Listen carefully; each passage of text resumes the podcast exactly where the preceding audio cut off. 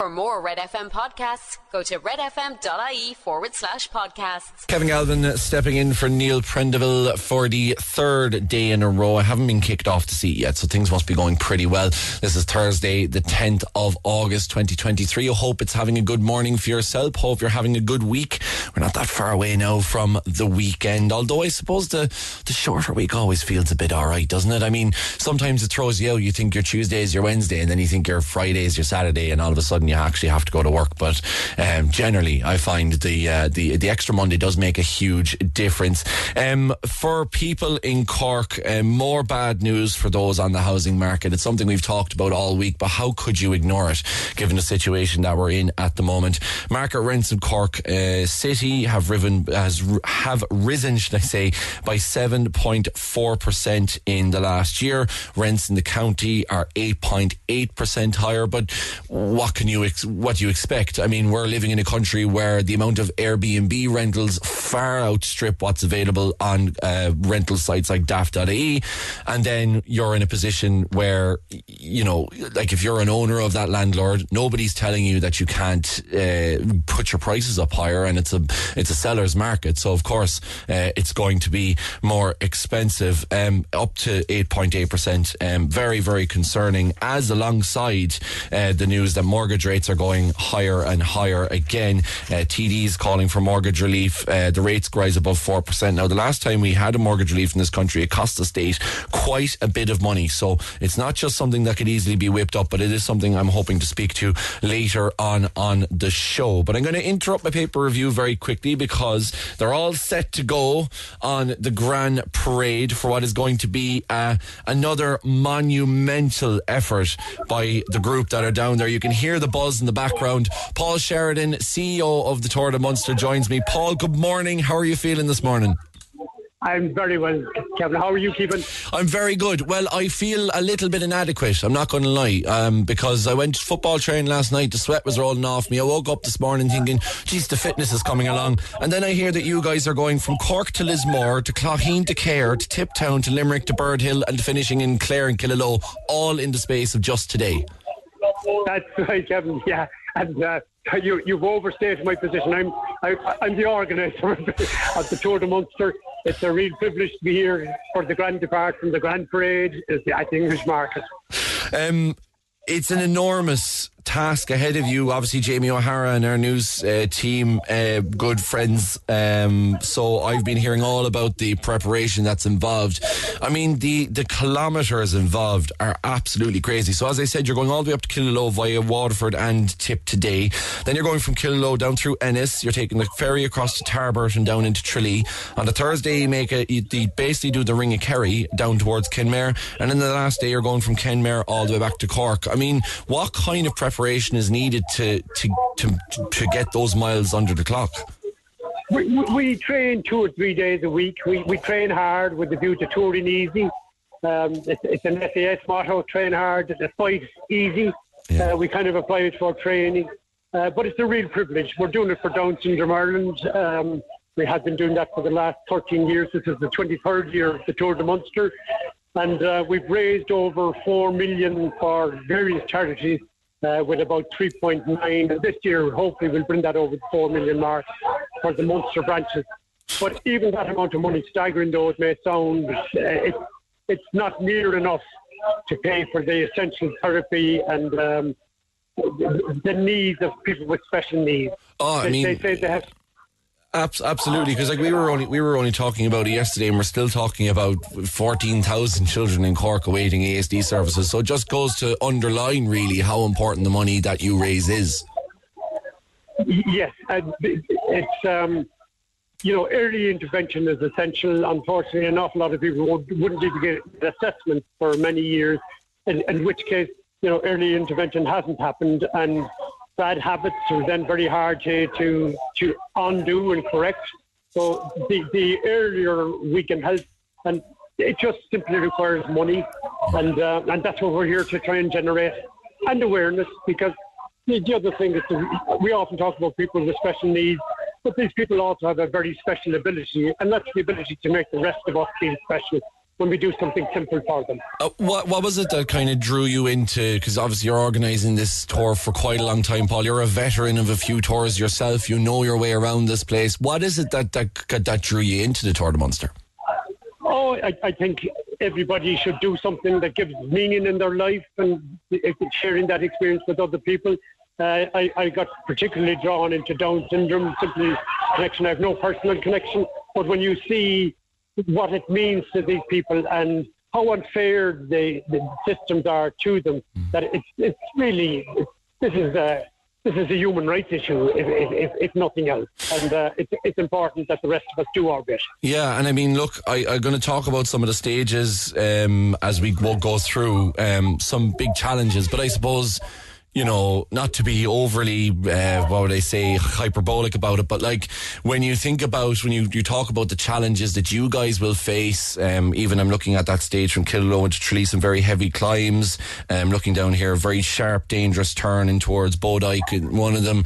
Um, there are, for, especially for newcomers to the tour, it's going to be a really hard challenge, but I suppose when you compare that to the challenges that families are facing every day, it probably puts little under a little bit of perspective when you're trying to get up and through the Kerry Mountains. Uh, absolutely. We have a choice. We, we could choose not to do any of this. We could choose not to go around some of those corners or up over those hills. But a parent of a child with Down syndrome gets up every morning, and they are always a parent of a child with Down syndrome, and they always face challenges that most of us have no inkling of, because people with Down syndrome invariably also have lots of other issues regarding their organs, arthritis, and it is so complex, and their needs are so complex. Right, so tell me a little bit more about this. Uh, you're obviously a veteran of this. Um, what does it take to, to, to do the four days? Because it's not just the actual people will think about the endurance and the stamina, but the technical riding ability as well. The the amount of training you do also focuses on riding in packs and in traffic, and there's, there's quite a lot to it, isn't there? Yeah, yeah, and we, and we coach in that, you know, because we, we have to work as, as a unit, otherwise it would be very difficult to get through this. By sitting in behind another person, you're saving 30, 40% of your energy. So learning to work as a, as a combined team is very important. learning to push the speed up. To, you know, there's six counties in Munster. We will go through five of them today. And uh, if, we're, if we're going to do that, we'll cover about 185 kilometres just today. Uh, we, we need to be fit and um, and tuned to, to each other, and, and you know it, it's it's it's a privilege to train as well. And of course, we're also led by the legendary Sean Kelly. Um, you know that he, helps. He is. He, well, people don't realise it, but you know he is an international uh, icon. He is um, he is the second greatest cyclist of all time. Uh, not not second greatest living cyclist, but the second greatest cyclist of all time, uh, second only to Eddy Merckx, the, the cannibal from Belgium, who's also still alive. Um, Sean is obviously as well very well known for his uh, commentary on the Tour de France. That just finished, obviously, in the last couple of weeks. Um, how similar is this to? Would this be to a Tour de France stage in terms of its length and its difficulty? Uh, well, I, I suppose the, the, the, length compares. The, the difficulty, the, the, the, Tour de France has much more difficult stages. But the, the Tour de Munster was always about emulating our heroes in the Grand Tours, like the Tour de France and the Giro and the Vuelta. Mm. Uh, we, we start with reasonably flattish terrain, and then on day three we go into the mountains in the same way that the Tour de France does. We do the Conor Pass and Moll's Gap in one day. They do much bigger times. Um, but you know, it is emulating our heroes uh, on a much smaller scale. We we don't have grand ideas about ourselves. We don't think we're in the Tour de France. At least most of us don't. You, you are not doing whip around to buy the Conor passes. You're passing through it, no. Oh, we, no, no, and I can tell you, I know that it's up for sale, and I'm sure there are many people in our group who on Saturday would wish that they could buy it and dynamite it. I can only, I can only imagine bringing in the bulldozers, flattening it out. Um, and then, like, I suppose there's hundreds, there's uh, there's a hundred or more than a hundred cyclists taking part in this. How many do you expect will actually get to the finish line in Cork in a couple of days' time? Every one of them. Every uh, single one. No man is left behind. Yeah. Uh, we have a, a, a, great record of uh, practically no DNF did not finish. We, uh, we, we do our best We have contingency plans to, to help people, but most people will stay on their bikes and they will get through the whole thing. Amazing. So you must be pretty impatient now to hit the road, I can only imagine. Absolutely. I have 100 people here screaming at me. well, can you get them to screen us in a countdown and I can send you on your way? Um, Paul Sheridan, organizer of the Tour de Munster. Uh, amazing work that you're doing. And of course, look, if you want more information, you can head to tourdemunster.com. There'll be bucket collectors present for all stages, and that is, of course, for Down Syndrome Ireland. And if you've heard this show at any amount of time, you'll know the challenges that parents of children with ASD face. Paul, I'm going to count you in. So can I count from 10? Yes, All please. let's go. 10, 9, 8, 7, 6, 5, 4, 3, 2, 1. Off you go, lads. Enjoy it all the way up to Killaloe today. That's Paul Sheridan, organiser of the Tour de Munster. Um, so today they're going to Killaloe. Tomorrow it's Killaloe to Tralee. Uh, stage 3 is Kill- Tralee to Kenmare. And stage 4 then sees them going from Kenmare all the way back to Cork. Over 600 kilometres they're covering in aid of Down Syndrome Ireland. So as I said, if you want more information or you want to try and donate, you can head to tourdemunster.com. But the very best of luck to all 100 of them. Honestly, I am in awe of their ability to do that because that is absolutely no mean feat.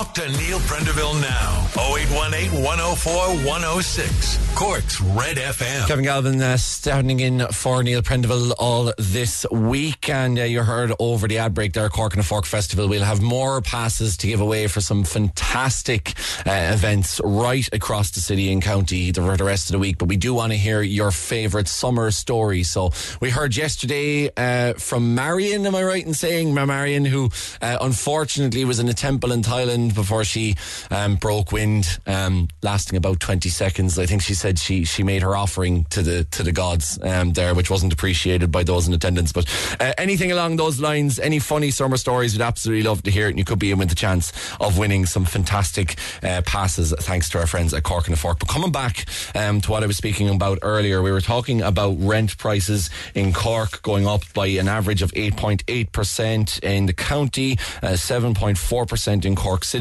Um, and as I said, not surprising when you hear about the absolute lack of opportunities or lack of houses that are on the market at the moment. So landlords are selling um, because the prices are so high. They want to get out of the market. They're looking forward to what could be a Sinn Féin government and all of the social housing that they're promising and all these things that could be, be bad for a landlord. So they're moving out of the market, which means we have less homes to rent, which means landlords that are left there can charge more.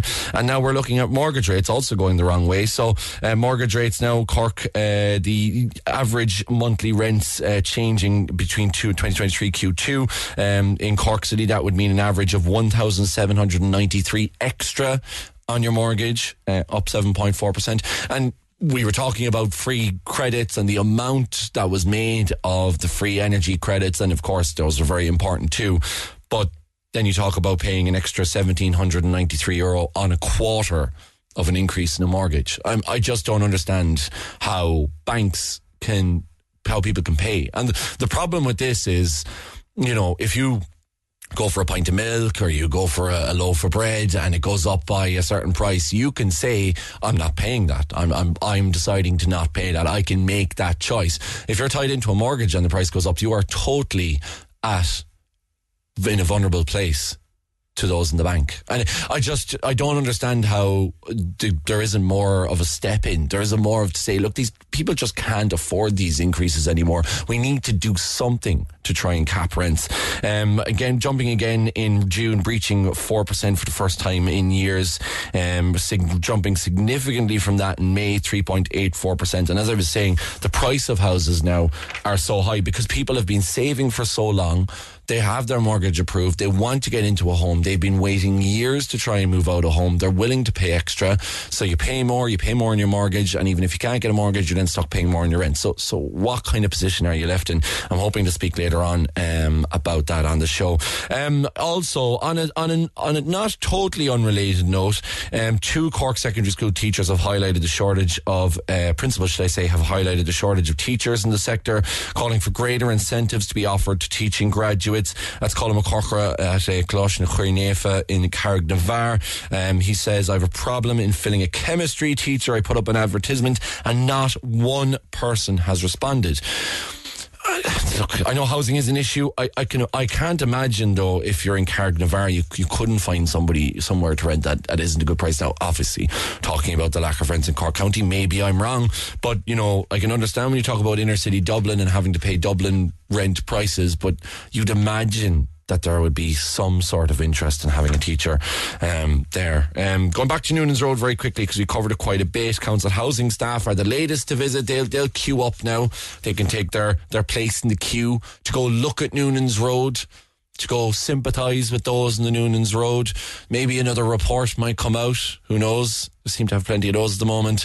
Um, Tommy Gould, um, Sinn Féin TD, saying it's all well and good, everybody coming out there, but action needs to happen. And it's exactly what William O'Brien was saying to me earlier on this week. He's saying they've all seen it. They know what's going on there. We don't need more people to come out and, and tell us about the state of the places that we live in. I mean, it must be embarrassing enough for residents to have to show these people around their home and say, I have rats, I have damp, I have asbestos being exposed, I have slate coming off my building that could, you know, one day impale somebody walking underneath my flat. They don't need, I, I don't think they need housing staff to come out there. Housing staff surely know what's going on there. I mean, all they have to do is listen to any radio station or pick up a paper in the morning and see the pictures of what's going on in Noonan's Road to realise what's going on. It's it's about time something actually happens. And another ongoing saga, and I know this is something that those in the Red FM news team are working very, very hard to try and uncover, but really hitting a brick wall when it comes to trying to get more information. The Mayor of County Cork has called on SouthDoc to come clean and explain once and for all what service it is providing after 10 o'clock and it's Fermoy Centre. As I said, the news team inside here it's like a dog, a dog with a bone with them. They've been just hounding the HSE, and it's just impossible to get an answer off our health service, a straight answer off our health service executive when it comes to a wide range of issues. But locals. Um, Basically, Fermoy ceased to operate at 10 o'clock on Tuesday, uh, July 18th. Locals have said they feared that the output of GP service would close altogether due to a lack of replacement staff. And anybody who has had a sick child or a sick relative or has needed to get help out of hours in terms of trying to get GP help, you're directed towards SouthDoc. So I don't know what the people in Fermoy are expected to do. Are they expected to you know, throw yourself into the back of a car and get yourself down the motorway to SouthDoc to sit around there? Are you expected to go somewhere else?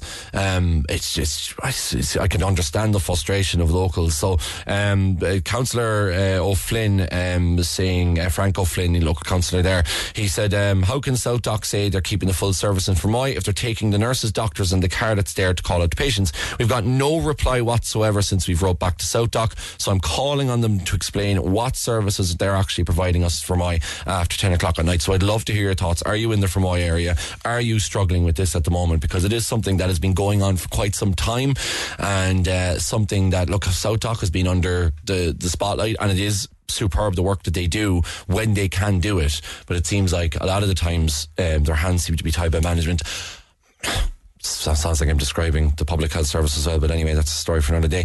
Uh, calls for a swift marina market planning decision. Calls being made for the marina market, the planning finally to be put once and for all. Now we've we, we've we've obviously had we found out the marina market went ahead without really any planning consultation. Um, now we found out that that, that the challenge that the Gouldings uh, nearby Gouldings chemical plant is actually now deemed safe. Um, coincidence that the you know marina development plan is coming in soon. I, I think not. But um, but now obviously the question remains over parking, and that is a big issue. Access to the uh, to the port, excuse me, parking in the area, uh, people being clamped that are trying to get down to the marina market because it is a, an operating port. Port Cork are very clear in saying that we are still operating as a port, and you do see ships down there. So for people to be parking down there, interrupting it, um, but I suppose look, they're they're calling for this thing to be sorted once and for all because Peter Horgan, um, the local Labour uh, rep, he's been on the show a few times. He said planning needs to take its natural course. It seems rather unwieldy that planners would wait right up to the supposed announcement date to issue a further information request. It's not fair that something that is trans transformed the Docklands far faster than any much more heralded spots to be left a waiting for the sword of Damocles to hang over it. And look, that unfortunately, Peter, that, that is how planning works. You generally tend to find out on the day of the deadline, but I can understand the point that they're making. They want this thing to be sorted once and for all for people because it is, it's, look, it is a great spot, but ultimately it doesn't matter how popular your spot is. If you brought something in and you haven't got planning for it, you know, you can't expect then the planners to be to be looking in your favour. Um, uh, uh, going back to what we were speaking to, uh, speaking about, should I say, earlier on um, on Tuesday morning show, that shocking video that emerged over the weekend uh, did the rounds on WhatsApp. I know probably made it to other social media um, accounts as well, but that of the the Mercedes that was flying down the wrong direction in the South Link over the weekend. Um, more information from the Gardaí. To be fair, we were we were asking for the Gardaí for more information. They did provide it actually on Tuesday. We just didn't get to it yesterday. Um, but the Gardaí have said uh, an incident of alleged dangerous driving where a car was observed driving on the wrong side of the road on the N40 South Ring Road in Cork City uh, on Sunday was reported to An Garda Síochána. Following inquiries, this incident was linked with a missing person investigation following an elderly male. Uh, thankfully, this alleged dangerous driving incident did not lead to any further serious incidents, and the elderly male was located and is currently receiving care. And that's really what I was saying earlier uh, when we were talking about. Obviously, people are emotive about it. We had that tragic incident you know, last month in Mitchelstown, but we have to remember that sometimes these incidents they're not always as, as clear as they seem. And at least, thankfully, in this case, it seems like this one was resolved. Uh, the Cork Independent are saying that the City Library is to face yet another protest. I, I really don't see what any of these protests kind of achieve. I have to say, I've seen quite a few of them pop up now, and it just seems an opportunity for people to hurl insults at each other from the far right and the far left. And it doesn't seem like anybody's actually willing to engage with each other or listen to each other the council, you know, it's it's the council who needs to step in, and, and you know, obviously, not, not always blame the council about everything, but there is a certain amount needs to be done to protect library staff. So Cork City Library is set to be the centre of another organised protest group by the Cor- by the group Cork Says No, which they say is associated with the far right political party Ireland First. Um, I know people will be texting in saying this typical now you're labelling us far right. Um, Ireland First are aren't a far right party. We're a nationalist party that are trying to protect our interests. Look, it really depends on what side of the divide you'd stand on. If you want to call people far right, if you want to call people far left, then people are entitled to do that. Does that mean that we're actually achieving anything? I, I, can't see what another Cork says no protest will actually achieve, other than probably more airtime for us to, to be talking about it. But in terms of actually trying to solve the issues, I mean, can people not just sit down and, and have some sort of, you know, adult conversation with, without having to, to resort to name calling? I don't know. Get it off your chest. Call Neil Prendeville now on 0818 104 106. Red FM. Kevin Galvin stepping in for Neil Prendeville on this Thursday, the 10th of August. Remember, you can call us 0818 104 106 and you can also email neil at redfm.ie. And Thursday, the 10th of August 2023 is a monumental day for the people in Kerry South and the people of Killorglin as today marks the 2023's beginning of Puck Fair Festival. Now, a very different festival this year in that the famous goat, the puck goat, which has been put up in a cage for three days over previous festivals. Animal rights groups calling it cruel and unnecessary. Um, that's been now changed. So the Puck Fair Committee has agreed to evolve the role of the goat and it will no longer remain on the stand for three days. Instead, he will be raised for a short time following his coronation and will not be seen again until the final day of the festival. Michael Healy-Rae, um, TD, independent TD for Kerry South. This is a great victory for the animal rights activists, isn't it? Well, the very first thing I'd say is I want to make it quite clear that all roads lead to Killorglin and County Kerry today, tomorrow, and the next day because this is a traditional festival which goes back for uh, hundreds of years. We have a voluntary fundraising committee who work very diligently and uh, in, in taking into account all of the best veterinary advice and uh, they have great organisational capabilities because over 100,000 people will come to this massive festival. It runs, thankfully, thanks be to God, very safely every year and uh, the people and the families that come, they have a great time and a very enjoyable time. With regard to the issue of the goat, uh, there has been calls to make changes. The committee have listened to those calls. They have taken on board the best of advice and they have made the changes.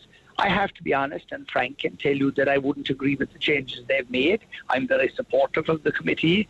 I do everything I can every year to assist as a politician representing the Killorglin area, not just nationally but locally for many, many years before that. Uh, I actually wouldn't agree with him making any changes. So, so you would you would rather them continue a practice that animal rights groups have called cruel and unnecessary? Yes, because where is there evidence of any cruelty? The goats have always been weighed when they would have been uh, captured. They would have been weighed uh, upon capture and upon release. And everything that happens to the is they actually put on body weight, which is a sure sign that an animal is being well taken care of. And uh, let's put it this way if an animal was being traumatized, not being fed, not being watered, or not being taken care of, they wouldn't put on conditions. They put on condition, which is a sure sign that they were always being taken care of. But I, I no sorry I just I, I just I find that logic interesting like if you overfeed an animal to the like are you saying so that like by overfeeding ducks to make foie gras then they're being they're making them the healthy ducks because they're weighing Well, uh, more are- after they finish packing them with food than they were beforehand Are you worried? is anybody else trying to insinuate that the goats weren't well taken care of? Well, I, I think wrong. I think a lot of people would say sticking an animal in a cage for three days and hoisting it above drunken revelers probably isn't the best for its for its well being. Yeah, absolutely. Well, sure, but isn't this great? We live in a democracy, and if that's your opinion, and if you're against this tradition, you're perfectly entitled to your opinion, as are any of your listeners. What I'm saying is that it is my belief, and it is my considered opinion, that there was nothing wrong with the tradition that was carried on for years, but we're speaking retrospectively now because the committee who are in charge, the voluntary committee, they've made changes. I respect their decision to make those changes, and they've done so following on from the best of advice. And this is the festival we're going to have now, and I'm delighted. But what I would say is, I don't want this to be seen as what I would call the tin in the, the wedge. If there are people involved in groups, if they think that this is a success for them, well, maybe the next thing that they might be successful in doing, for example, would be stopping horse racing, stopping live exports, stopping the production of animals at all, at all for consumption. Because you must remember that sometimes the art of living might not be very uh, uh, nice if you think about, about some of the things we have to do. We have to eat. So if we produce meat, we have to kill that meat then. We have to kill that animal to eat them. Yeah. And some people mightn't like that, but that is a fact. And I. I appreciate that, and I appreciate the fact that you're, you're look, I get it. I mean, the, the hypocrisy of people eating meat and on the same time claiming that about animal cruelty, but we're talking about something that's totally unnecessary here, aren't we? Like you're saying that we all have to eat, and which is fair enough. We do. and we don't necessarily have to eat animals, but if we make that choice, then we can. Do we really need to stick a goat in a cage for three days and hoist it above a street? Well, if there was something fundamentally wrong with it, if the animal was cold, if the animal was hungry, if the animal wasn't being treated properly, but that was never the case. But like I say, we're speaking about something now that is not going to happen because the committee have decided to move on. They've made changes. Uh, what my main message to people today is Puck Fair is on. It's a great festival. It's a very enjoyable festival. It has started this morning with a fair, uh, and I would ask people to bring their families for the next three days. It's thoroughly enjoyable, a very safe and happy fair for people to come to. There, a massive amount of effort goes into it. It's one of our oldest and longest running traditions, this festival. So whether you're from Ireland or abroad or visiting here, I would ask everybody to come to Kerry uh, over the next three days, and you certainly won't be disappointed. Uh, there's a regular bus service from other parts of the county bringing people to Killorglin. There's ample car parking made available. Uh, the street vendors and traders, they're all in place. I was there last night. I will be there again today. And, uh, and I'll be there over the next two days, calling to see that everything is running smoothly and that everybody is having a happy and safe and enjoyable. Ah, yeah, and look, uh, it's like eh, nobody can doubt, can doubt the fact that it, how important it is to local people of Killorglin and absolutely to the county of Kerry generally in terms of bringing in people into the, the town. Nobody would doubt that. But like, is this now a case of you know taking that step back and giving an inch to these rights activists? Do you think now they will take a while? Can you see further push for this practice of hoisting the goat to be finished altogether? Well, you see, look, there are groups there. There are, there are groups who are anti everything, and I'm not branding any one particular group with any paintbrush. But I would, what I would say to is, there are groups who are against everything, and if these people had their way, we would all lead very sad and uh, unfulfilled lives. And I will give you an example. They wouldn't want horse racing. They wouldn't uh, want greyhounds to be bred for sport. They are for racing. They would want any of that type of activity. And there are people like that. And there's- But these- I don't know what they're for.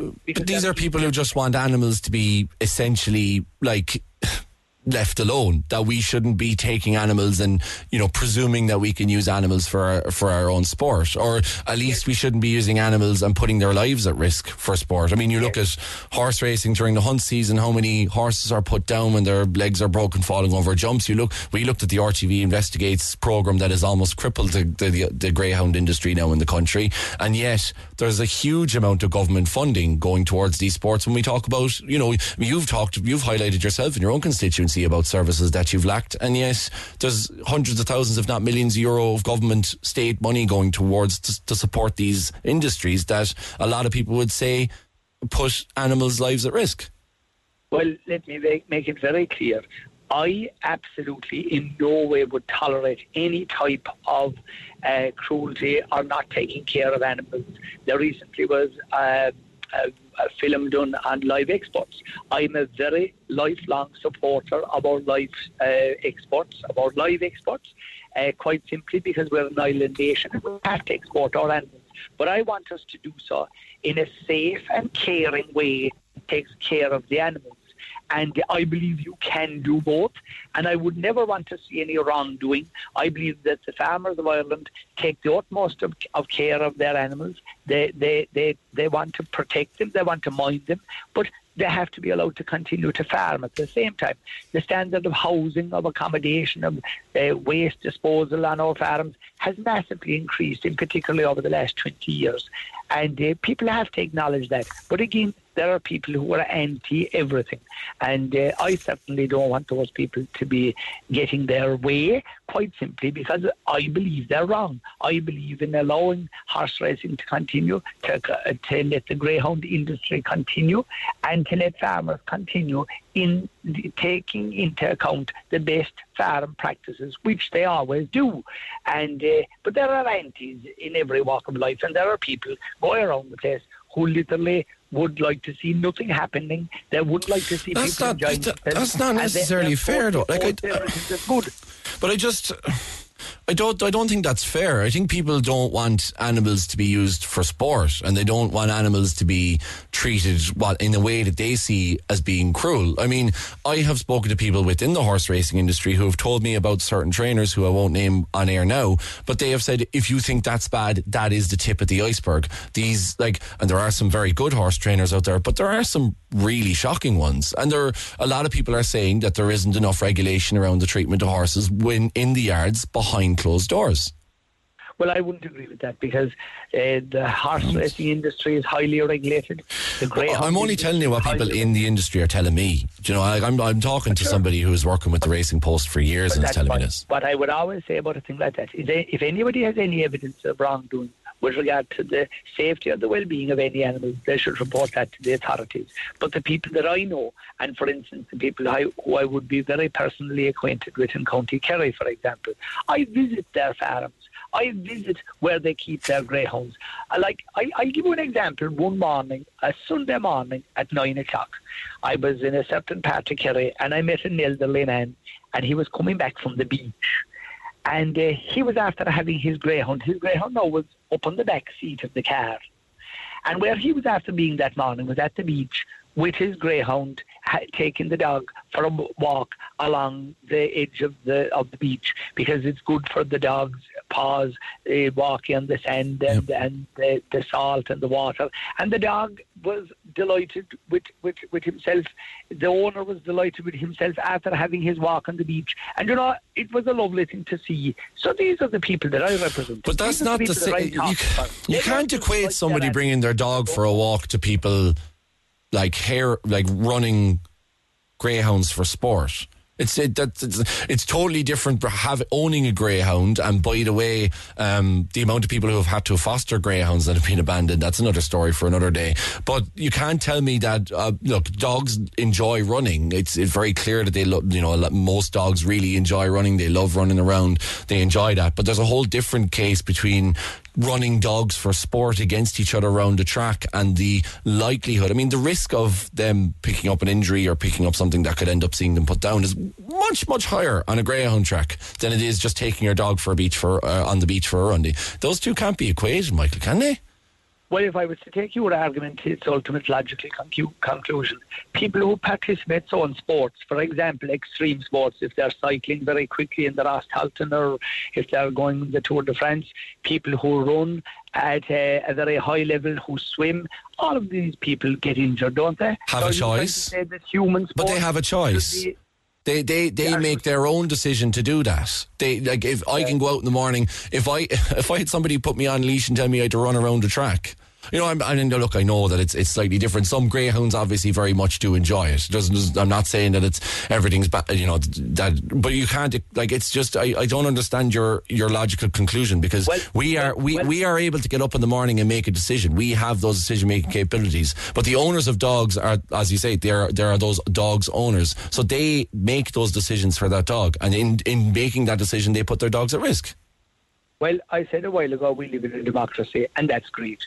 If you're for something, isn't that brilliant? If you're against something, isn't that brilliant? You're entitled to your opinion. I'm entitled to my opinion. No, but the one thing that would guide me always is best practice, safe practice. The regulations that, that are there, whether it's regard to housing animals, whether it's with regard to the feeding of animals, the taking care of them, the veterinary care that they need and that they require. And what I'm for is best standards, but I'm also a, how would I say, deeply committed to maintaining the sports and all of the different traditions that we've had back over the years. And yes, changes might have to be made over the years. We evolve, we change, whether it's in the veterinary care of animals uh, and all the different types of changes that have to be made. But again, I will just say to you finally, there are people who are against things. And look, there will always be against things, but you know, they're the same type of people. I, I, I'm fully convinced they're against so much that I actually don't know what they're for. But that's, again, it's their own business. Absolutely. up to them too. No, absolutely. And you're completely entitled to your opinion. Look, we have texts in here. What a stupid presenter talking about a goat and animals being slaughtered every day and no talk about that. God help you, you fool. So, look, I, and there's a Yes, huge. and you'll have people, and you'll have people ringing in and saying that I'm totally wrong, and Yeah. I respect their opinion, and I respect their right to say. There'll be people listening to this, and they'll say that I'm totally wrong, and that I'm off the wall, and I'm this, and I'm that, and I'm the other thing. And then you'll have people who say that I'm 100% right, that I'm speaking up, and that I'm talking common sense, and that I'm perfectly entitled to Absolutely. I suppose it's just what I'm looking at here is just like I just want to put these to you. And uh, look, I do want to move. I want to move on to another topic because there's something else I would really like to speak to you just before we let you go. But like you know, in 2021, 154 greyhounds died. A further 197 dogs were injured. There were 715 uh, greyhounds killed at Irish tracks between 2015 and 2020.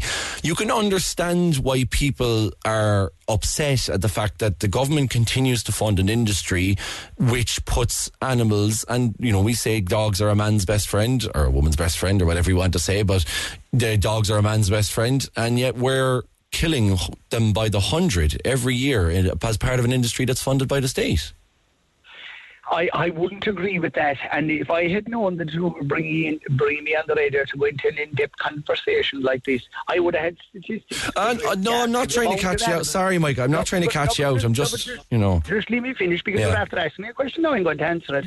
I will come on your show sometime and I'll give you the statistics of the amount of horses, the amount of dogs that are raised, produced, exported, and uh, that that have long and happy lives and, and go into retirement.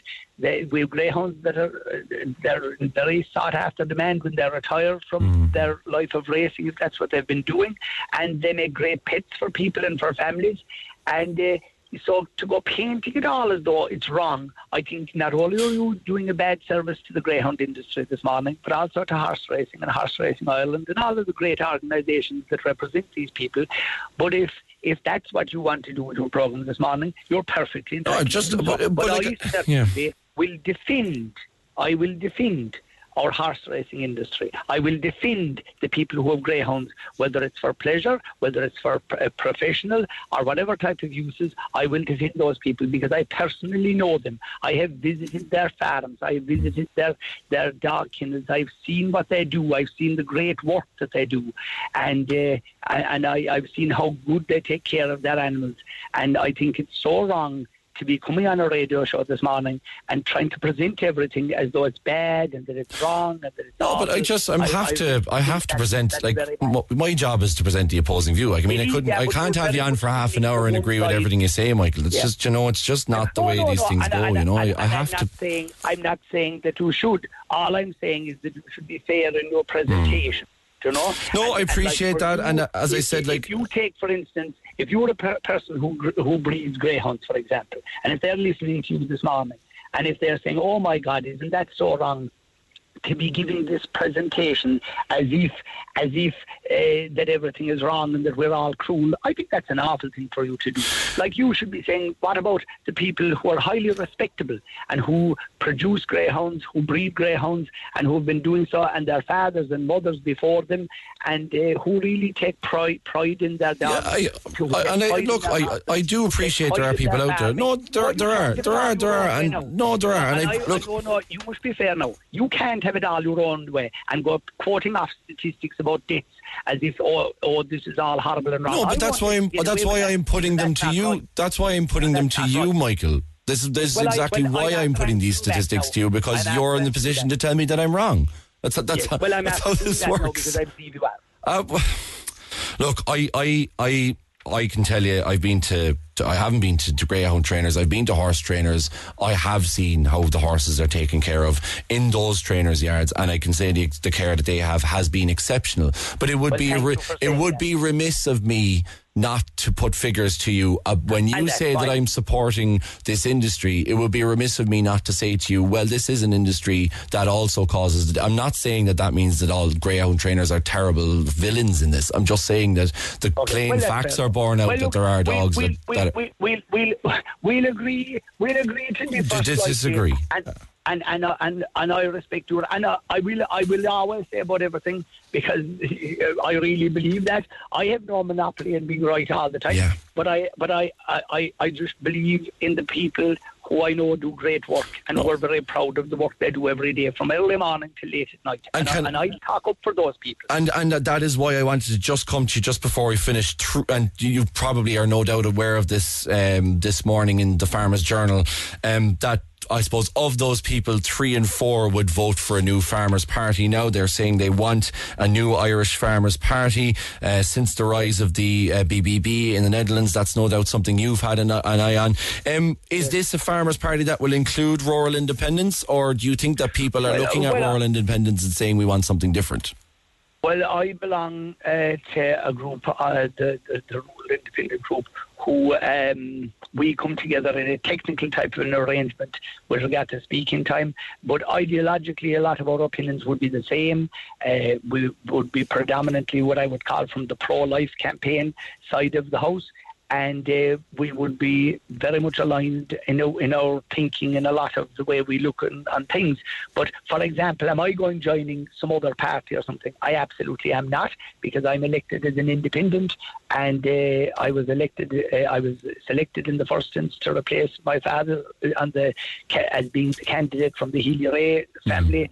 To, to run instead of him when he retired from politics back in 2011. And I was very glad to be uh, selected and to run and to have held on to the seat since then. And I will continue to do that Do you- in the years ahead. Do you see But- this though as a, as a as a as a criticism of farmers of the work that the Rural Independence has done to say that they're now looking for a new party to take Well, over? no, not, not at all. I No. think if people want to see a new grouping coming together, sure, of course, wouldn't that be great? But Mm. I'm just saying that I necessarily won't be joining any other group. I, I am an independent Healy-Rae, and that's what I will be in the future if the people will have me. You can only be there if the people want to. All right? Absolutely. And look, um, as we say, Puck Fair this week. It's going to be Yeah, uh, a, a huge event. Puck. Yeah, and it's going to be a And huge put a event. smile in your face and head to Kerry. I don't know. It's always uh, whenever I head down there, it's always a beautiful play, part of the world to be. Um, Michael Okay, Healy-Rae, look, thank you, welcome. thank you so much for not only the call but the very robust debate this morning. And um, look, Thank enjoy you. the Puck No, Fair. That's what life is all about. Thank All you. take care.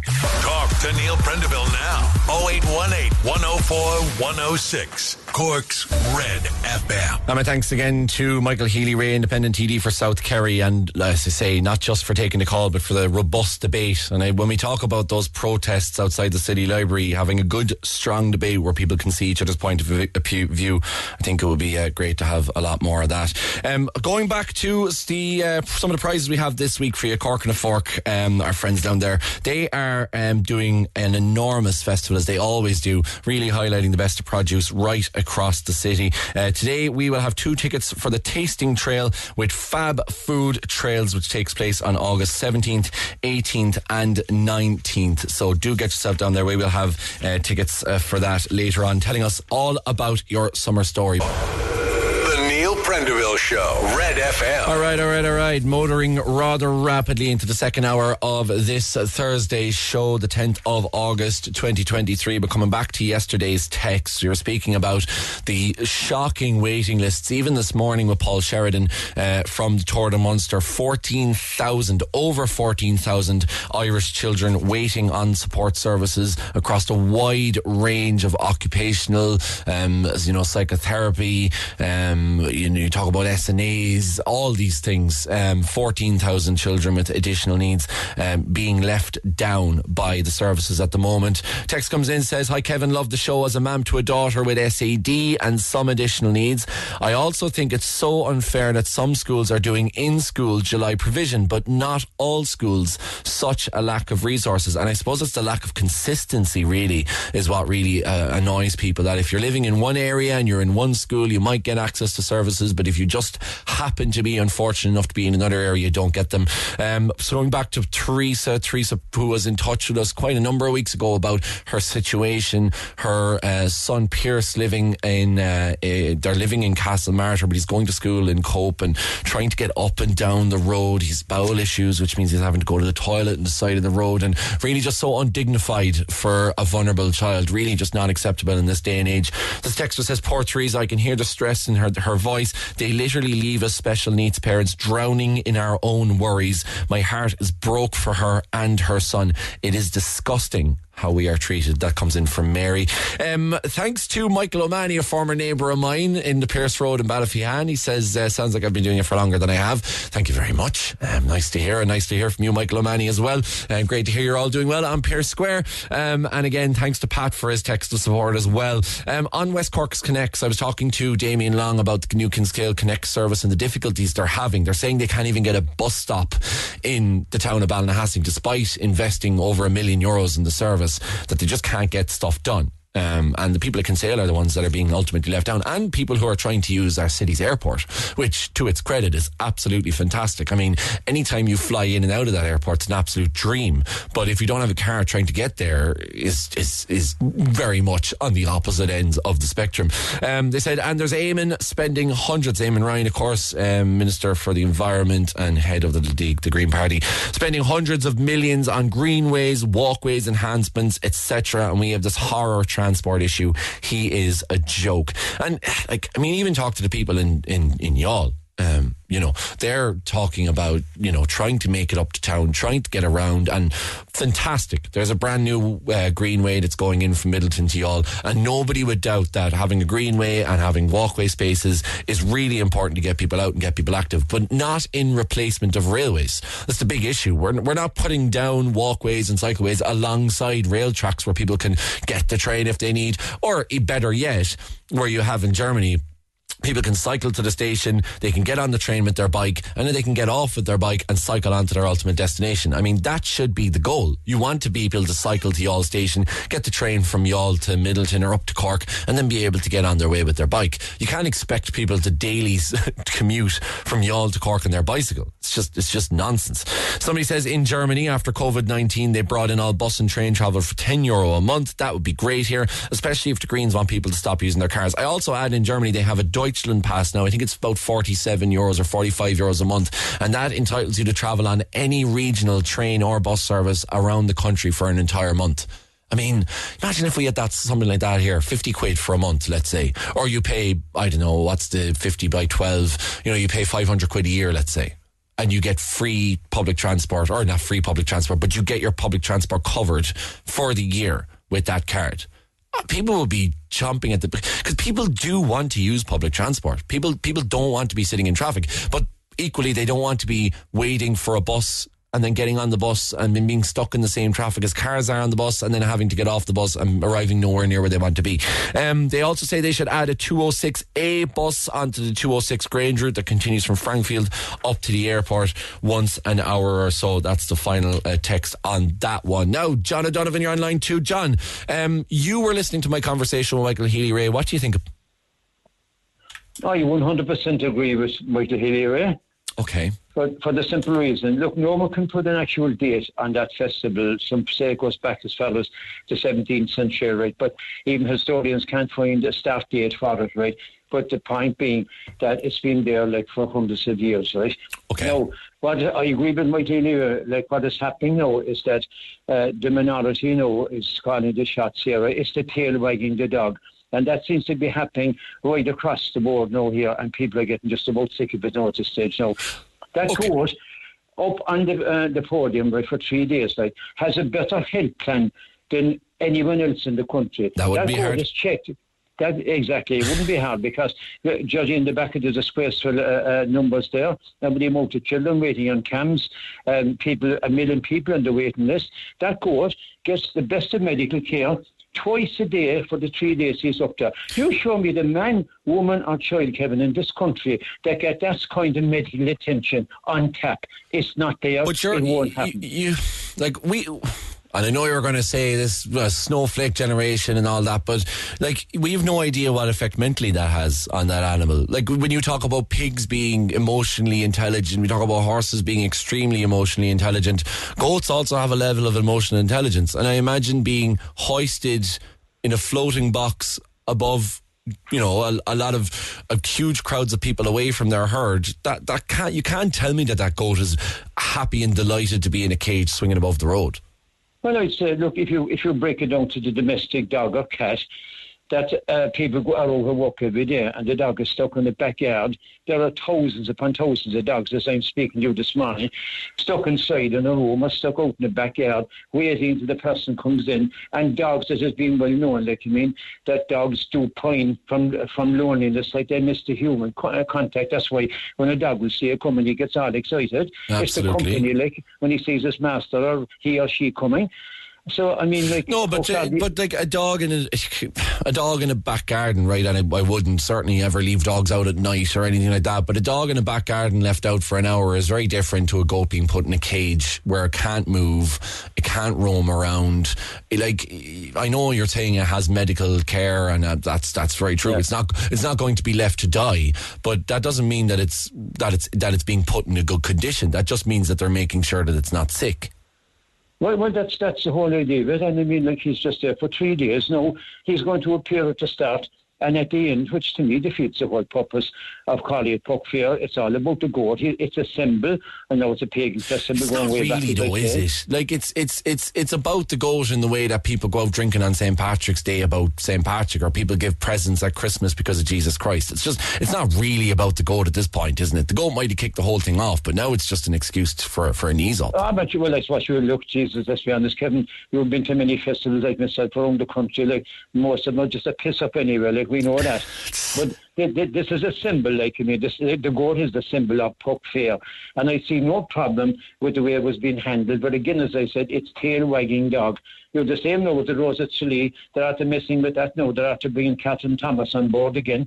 You the interaction between the, the male and all the females that But he what's interviewed. what's what's wrong with Catherine? What's wrong with having a second female presenter on the Rose of Tralee? but you see, the, again, it's tail wagging dog time again. It, it's, it's it's this political correctness. It's this, oh, the, this is a misogynist festival. But is no, it- it wasn't. is It there was not a lesson- engaging? is there not a lesson to- engaging engaging with, with females, like and having the crack and the banter, like the way things are going in, in, in this world. You know, shortly, like male and female, the species will die out because there'll be no interaction because everything will be so Sure, that's- politically correct. Why? But why? You're, you're telling me Catherine Thomas as a female can't have banter with another female. So a female and female or male and male It's banter. not- it's it's not- not, it's the, not same. the same. Oh, it does, because I'll it doesn't an have an undertone of sexuality to it. It's it's it's not it's not the same. It, it's like a man admiring a woman, right? Yeah. A woman will never see herself as a man sees her. He sees her totally different. A woman will look in the mirror, and she, no matter how good she looks, she'll still find fault with herself.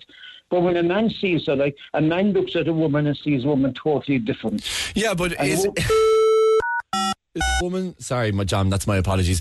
Is there is a woman not? Um, i- i- is a, like does it does? uh, I just I don't understand the argument. You're saying that because women because women don't see each other equally, they can't have equal banter. So you're telling me hen nights. You're telling me group friends of girls that go out. You're telling me any female friendship. You can't have the same level of fun that a man and a woman can have when a man is having no, I- flirty I- banter not- with a woman. I, I'm not saying that, but I mean, and, and the format that they had, just again as I changing like the fair thing, is that interfering with the rose. No, the banter between the male, which was Dáithí or whoever else be doing it in the future, right? It, you won't get that between woman and woman. The banter between the male and the female is totally different. The crack, the vibe, everything is different. But And sure, that's the way would you, would you not have ban- Would you not have even more banter now between Catherine and Dáithí? Is that not man and woman banter? And now there's even more of that because we have a mix in presenters.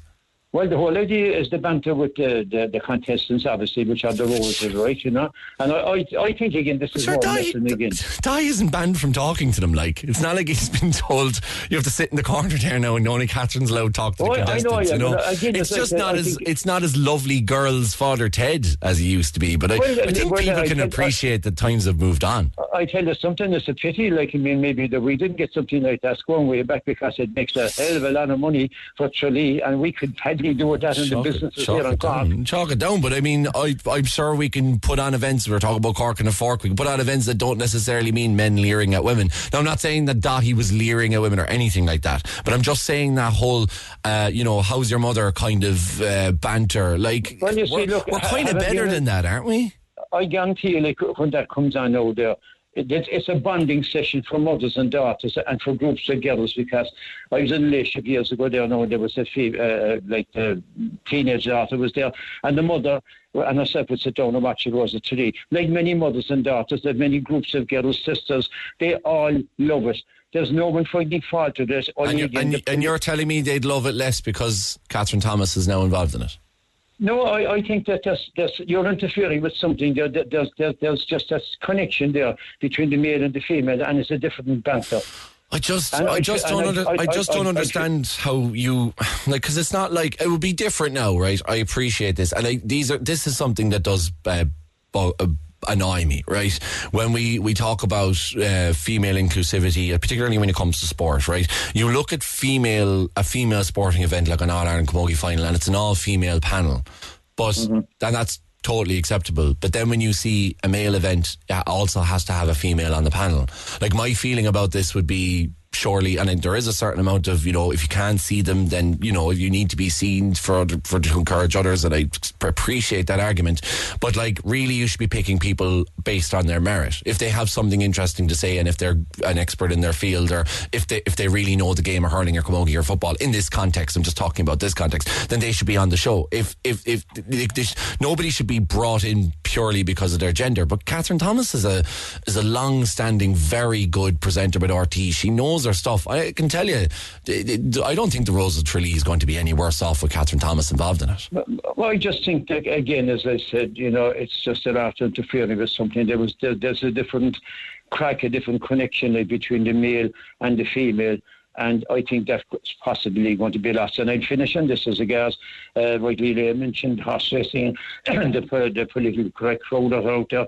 Look, if uh, the greyhound racing was banned in the morning completely and if horse racing was banned, horses would disappear, greyhounds would disappear. Greyhounds are bred for one thing for racing, horses are bred for one thing for racing. You win both of those and there'll be no more horses, no more greyhounds. Yeah, I, I look, I, uh, I mean, I'm sure you probably saw the report a couple of weeks ago that showed how many people were actually attending Youghal greyhound track. How many punters, not trainers and not anything else. Tra- there's, there's, I think there's an average of is it four or five people going through the gates every meet Yeah. that are just average punters. Like, I think the appetite for that is lost, isn't it? Well, and, uh, well, it's it's still popular, but I mean uh, that section below in yard seems to have a problem. But I also don't agree with the amount of money going into horse racing for tax from taxpayers or the greyhound industry, you know. Like, but saying that, as I said, I wouldn't go banning stuff either. Look, if I won the lotto in the morning and I bought a place we say in the country, and the local hunt guy came along, he said, John, we've been hunting in this land for years. We just want your permission now to hunt the fox over the land. I say you have my full permission because it's tradition in Ireland, it's rural pursuits. The fox, 99 uh, times over 100, will get away because he knows the, the, the highways and byways. So Yeah. that, that, look, this is and this is where I would this is where and it's great that we have a democracy that we can have these conversations because in in that case I would say There's no hope you're going on my land you can you can you can you can take it fast and you can you can hop along because it's not just the fox but you're talking about all the beagles that get lost all the dogs that you know that's uh, I I find I find it very hard to stomach as somebody who lived very near where hunts used to take place I always found it very hard to stomach the whole the whole hunting and I appreciate its tradition but like Yep. you know it was also tradition before for slaves to arrive in America or you know there was there's lots of things that were done the done thing years ago that have been phased out now thankfully. I I, Yeah, well, I, I can understand yeah there's a big difference of hunting a, a man, I suppose, now, for the colour of his skin. Like, I mean, I know I, and I'm not trying to make a, I'm, a just saying a that wily fox. I Yeah, mean, that no. knows, knows the geography and every highway and byway. But I'm just saying, you know, there are traditions that have been there and the world is constantly moving. And I appreciate that some people feel that it's moving too fast and that all of a sudden there seems to be a very accelerated growth. But like, we, change is inevitable. Do you know what I mean? And it just, Well, just, just, there's no stopping it. You just have to, I suppose, figure out how much But you're willing isn't to it put up with. amazing? Like, I mean, the changes have become, as, as I said, there's the guards like the Killorglin thing now, like the Rose of Tralee, but the very thing uh, that you were highlighting there, like the, the amount of children waiting, like, I mean, for special needs and everything, and all, that can seem to change overnight, but everything else can. Isn't it amazing, isn't it? Yeah. No, but it's it's um, I, I I I cannot explain the, the, the, the waiting list times. I cannot explain the, the health service generally. I just I just can't No. explain Well, why I, I, I, I, with finish on this. just- I, I had to pay a thousand euro for a test. I would, I, thank God it turned up negative because it's going to went the other way. But I mean, it cost me a thousand euro of my own money, which is a lot of money, right? Hmm. And the whole thing about it is that, like, if I was to go to Clogan, I wouldn't have to pay out a thousand euro to be checked at all. No, but you would have to. Would you be happy to sit in a cage for three days, hoisted uh, within the confines tell and not being able if, to? if I thought I could have saved that thousand euro by sitting in a cage, I'd bloody well do it. that's, a, that's an extreme way to save money. John, thank you so much for joining us Good as luck. ever. Take Thanks. care. Bye. Call the Neil Prendeville Show now. 0818 104 106. Red FM. And you can call us 0818 104 106, text or WhatsApp 0868 104 106, or email neil at redfm.ie. And I will be firing through a lot of the text that we have because there's been a huge reaction to my conversation with Michael Healy-Rae and indeed with John and Donovan. And I do really appreciate all of your texts, even the ones um, who are very much in disagreement, but that is the democracy that we live in. Um, texter here says, Kevin, the minister on your news, this was yesterday's news, said he think he didn't think it was right that 16 year olds be given a vote, but he doesn't have a problem with them then accessing pornography in the library. Who is he trying to protect? Himself. Um, and that's just the, the electoral commission is to research lowering the voting age. The actual senator doesn't think the voting age should be reduced. Um, so just to, to make that very clear, that was Michael McDowell, former Taoiseach. On the Noonan's Road report, we know that councillors and central government get reports and studies done and everything. They can't just make a decision on something and do it. They get these reports and then don't act on them. It will be interesting to know how many reports they've commissioned on various topics, how much they've cost, and how many of those reports were followed through. A city councillor was on your programme a few weeks back and said the city council should move the people out, knock it all down, and in two years rebuild it and get the people back in. If he thinks that the government and city council are going to do all that in two years, he is on another planet. They can't even make a decision on building a properly managed public toilet in the city centre. That comes from uh, Desi. Yesterday I was talking to Alan O'Reilly from Carlow Weather, Weather about the weather or indeed climate that we're having at the moment. Uh, climate change, climate 19, climate change. It's all about taxes. Um, talking about uh, Alan O'Reilly being cancelled if he says the wrong thing. Um, very militant. Again, it's it's a thing about it, it's a question of whether you're willing to sit down and have an actual informed conversation with people, or whether you just want to shout and name call at them. And I'm not just talking about the the side who are anti-climate, well, I suppose climate change denying or don't believe that climate change is an issue, but also those who really do believe that climate change is an issue. You actually have to sit down and talk to each other, lads. There's no point in screaming at each other across the divide. And finally, uh, hi Kev, uh, the fact that we have the most state-funded charities and NGOs in Europe. I said that that we we have such a lack of services in the state that it probably it's probably the reason why we have the highest amount of registered charities in the continent. has less to do with the services they provide and more to do with the manipulative political lobbying power that they deliver. And that is from Richie and Togers. Thank you very much for your text. Remember, you can get in touch with us 086 8104 106 or call us uh, 0818 104 106. But I want to come to Emily here because um, we're into a season where people are uh, trying to get away, um, that the passport services are absolutely stretched their max. I know we've had some very, very rare successes with the passport office in the past. And Emily, you're hoping that I suppose we might be able to get something done for yourself. Tell, tell us about what happened uh, to yourself and your family. Um, well, my stepmother had passed away um, three weeks ago, Very sorry to hear that. and um, my brother's family was going to take him away to take his mind off of things. And we had said that he had no passport, so it wouldn't be back in time. And we had known that ourselves. So um, my father had went to Ken Collins, um, and he had said, "Go ahead with the passport, and just give us the reference number, and we will get that sorted, and we will push that to get your son away." Okay. And we had done so, and we had got the reference number and everything, and now they're telling us, "Oh, sorry, we can't do anything now." Uh, how has your brother been over the the last number of uh, number of weeks? Must be extremely difficult for him. Uh, very hard. He's he's only fifteen. He hasn't come out of the room, and the holiday was getting him, you know, a bit. Yeah, a bit of a, a bit of a pick me up.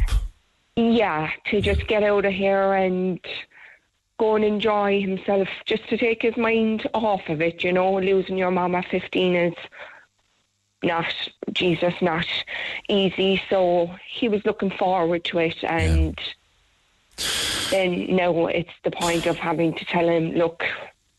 Actually, they said they won't even Yeah, get more, your passport for you. So, look, I don't want to mention the TDs involved because we will be speaking to them and hoping that, look, we just want to give them the right of reply before we continue on. But you obviously contacted a few TDs, and the feeling at the time was that something was going to be able to be done. Yeah, and we had our hopes up for it. You know, for him, not not for anybody else, but for him. Where was he due to fly off to, or where is he due still to fly off to? Um, I actually don't know if I'm speaking on behalf of my dad, um, but um, I can I can get the flight, his flight and his seat and everything is paid for. Yeah. And is it packaged or is it Ryanair or what's the what's the situation? Do you know? Like, because if if something can't be done, can it be changed in any way or? Well, we haven't even asked because we don't. We're still hoping, and um, we've rang the passport office ourselves. Um, but I say, what, did, what did they say to you? oh no, basically, No. basically they can't. No luck. So he had never had a passport before this. Am I right in saying that? Is this first first Yes. passport? No, this Okay. is his first passport. And yeah. you had um, you had obviously booked it two weeks ahead. So you're, I suppose you're hoping to get a new. You, you'd imagine, though. I mean, I know it takes longer to get a passport done, but you'd imagine two weeks would would be enough time, maybe, to get it done. I, I don't know. I mean, it's they're obviously flooded the passport office. They're absolutely. Well, it's been, I, I'd say it's been nearly, it's two weeks now. It's kind of gone in. Um, and when we had rang the passport office, we had said, look, we've done it online and, you know, all this carry on. And they were just, we kind of just got no satisfaction. It was just like, no, you just kind of have to wait, really. Yeah. And how long is it now before? So he has. A, it, it's been two weeks since you put in the application, and he has another two weeks left before he has to fly out. Yeah, and they're saying no, not. You think not a, you think a month? I don't know now. The the guys inside might be able to give me a heads up on what the expected waiting time for new passports is. Um, for myself, I just don't have that to hand at the moment. But um, but look, it is something that we can we can flag with the passport office and see what they can do. But like I can tell you, Emily, and I'm, I'm not saying this to, to get your hopes down or anything like that, because you would hope that in with two weeks left you'd still be okay and with a little nudge. But the amount of people that have been contacting our show in the last two years trying to get passports and like it is just it's just because I suppose the the fact that people weren't able to go away for so long, passports ran Of out, people didn't yeah. realise it. But you would hope that in this case, like I mean, how much of this how much would this this trip away do for him? Because it, uh, especially with the weather at the moment, it's just it's you know it's so it's so difficult to try and get any sort of respite. Of course, and with him never being away, he was kind of like, oh, you know, I'm finally getting away now mm. that it's my my time, and now it's just like a, a, another little step back for him. Mm.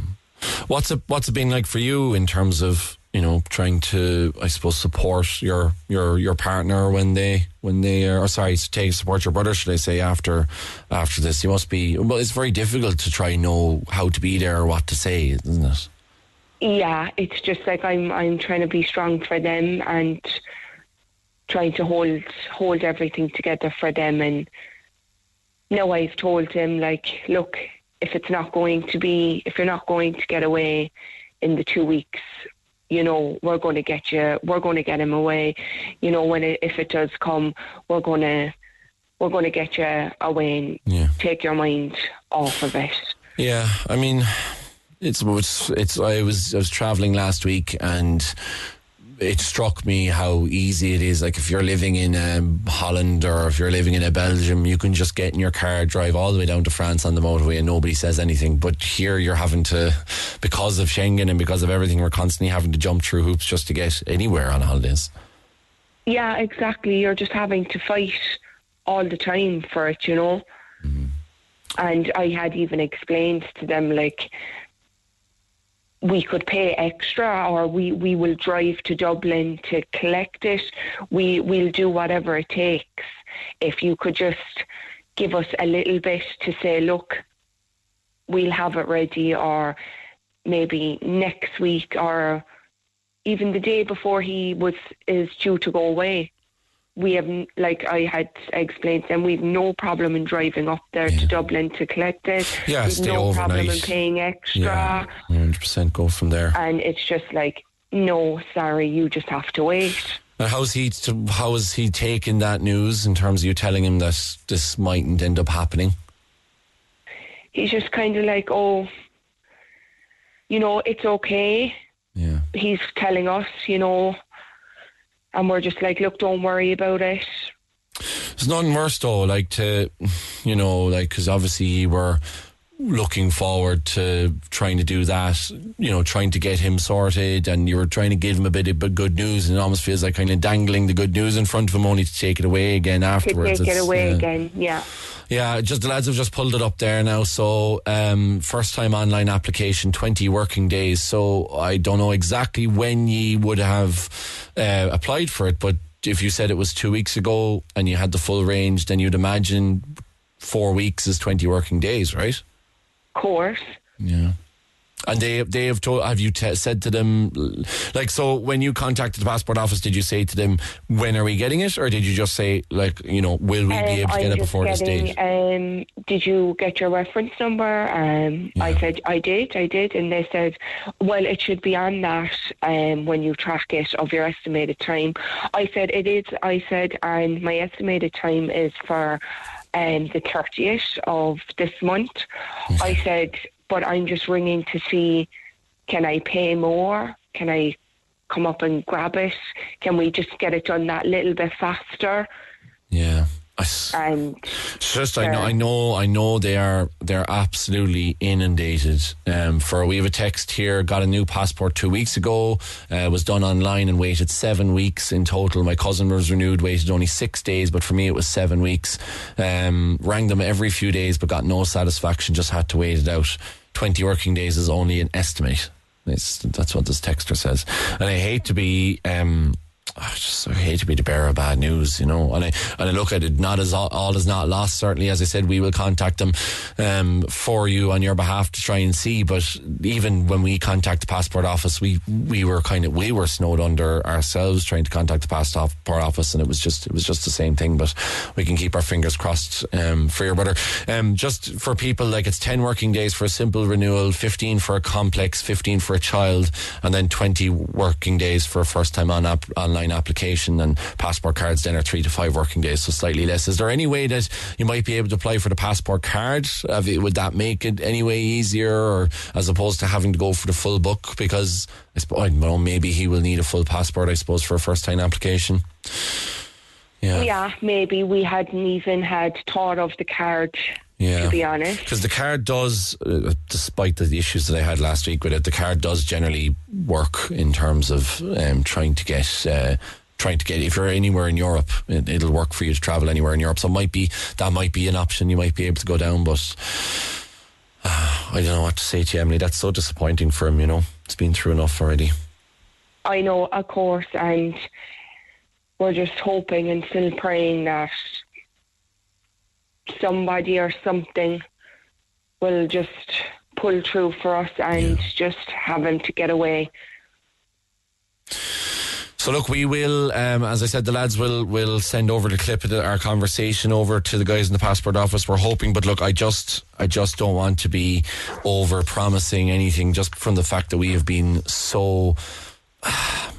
Just inundated with so many passport questions, and you know the passport officer telling us the same thing. They're saying, "Look, tell us, send us on the reference number." But um, Emily, look, we, we will do our absolute best for you, and, and thank you so much for coming on. And uh, all we can do is is cross our fingers and hope that your brother gets what he needs uh, before he uh, before he has to has to fly away.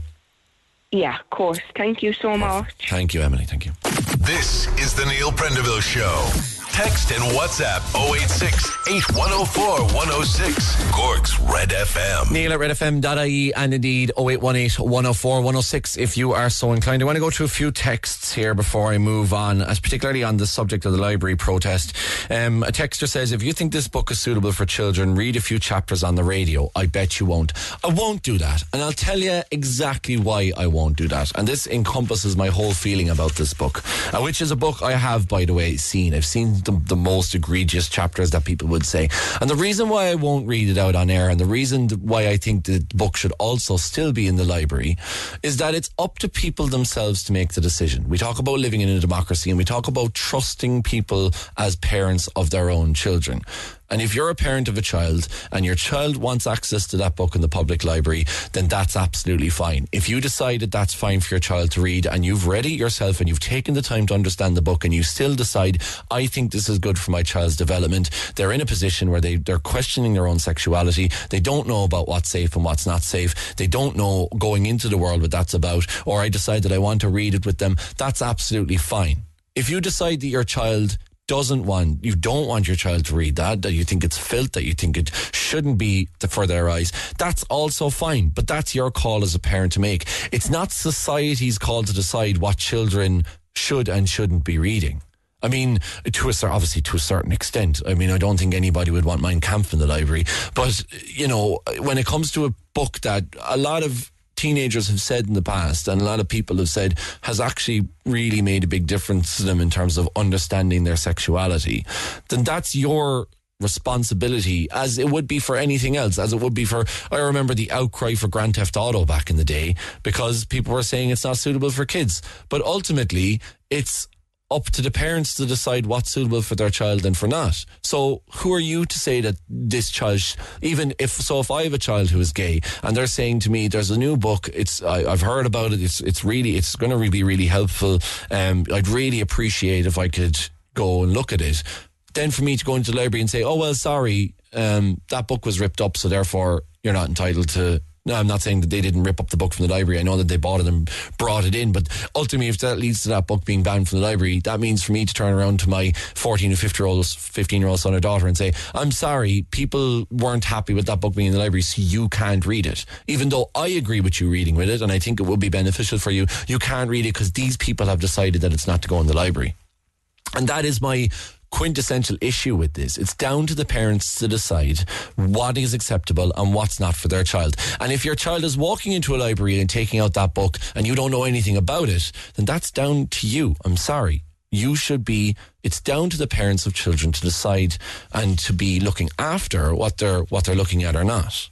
And I know that's obviously very difficult for parents, and I know that you can't watch everything that your children are doing. But I mean, going into a library and taking out a few books, if if this is something that's so important to them and something that they do want to take out, then I really don't see the issue. It's up to library staff to make sure that children that are six and seven and eight and really probably shouldn't be seeing that to do that. That's a question for a different, uh, that's another argument for another day. But should the book be banned from the library? No. Should I be reading it out on air? No, because it's not for any one person to decide what kids should be and shouldn't be listening to. Um, when it comes to their own sexuality. Um, another texter, hi Kevin, one single statement, you both highlighted the problem while at the same time adding to it. Words have meaning. Far right is synonymous with fascism and far right left is synonymous with communism. Absolutely. You don't get to brand people far right or far left for that matter because they happen to view the world differently from you. I completely agree. Isn't it a tad disingenuous for you to suggest people to sit down and come together and hammer out a solution when you publicly promote the idea of branding these people as extremists? You're just not listening, though, Richie. I'm sorry. You're not listening to what I said. What I said was that people shouldn't be branding each other as far right and far left, and that they should be coming together and having a conversation. And that branding people far right and far left is only widening the gap between people, and ultimately we won't come to these solutions. And that's why this next protest to Cork says no. Ultimately, you will have people on one side calling people perverts. You'll have people on the other side calling people Nazis. And, and what does it? What does it serve to do?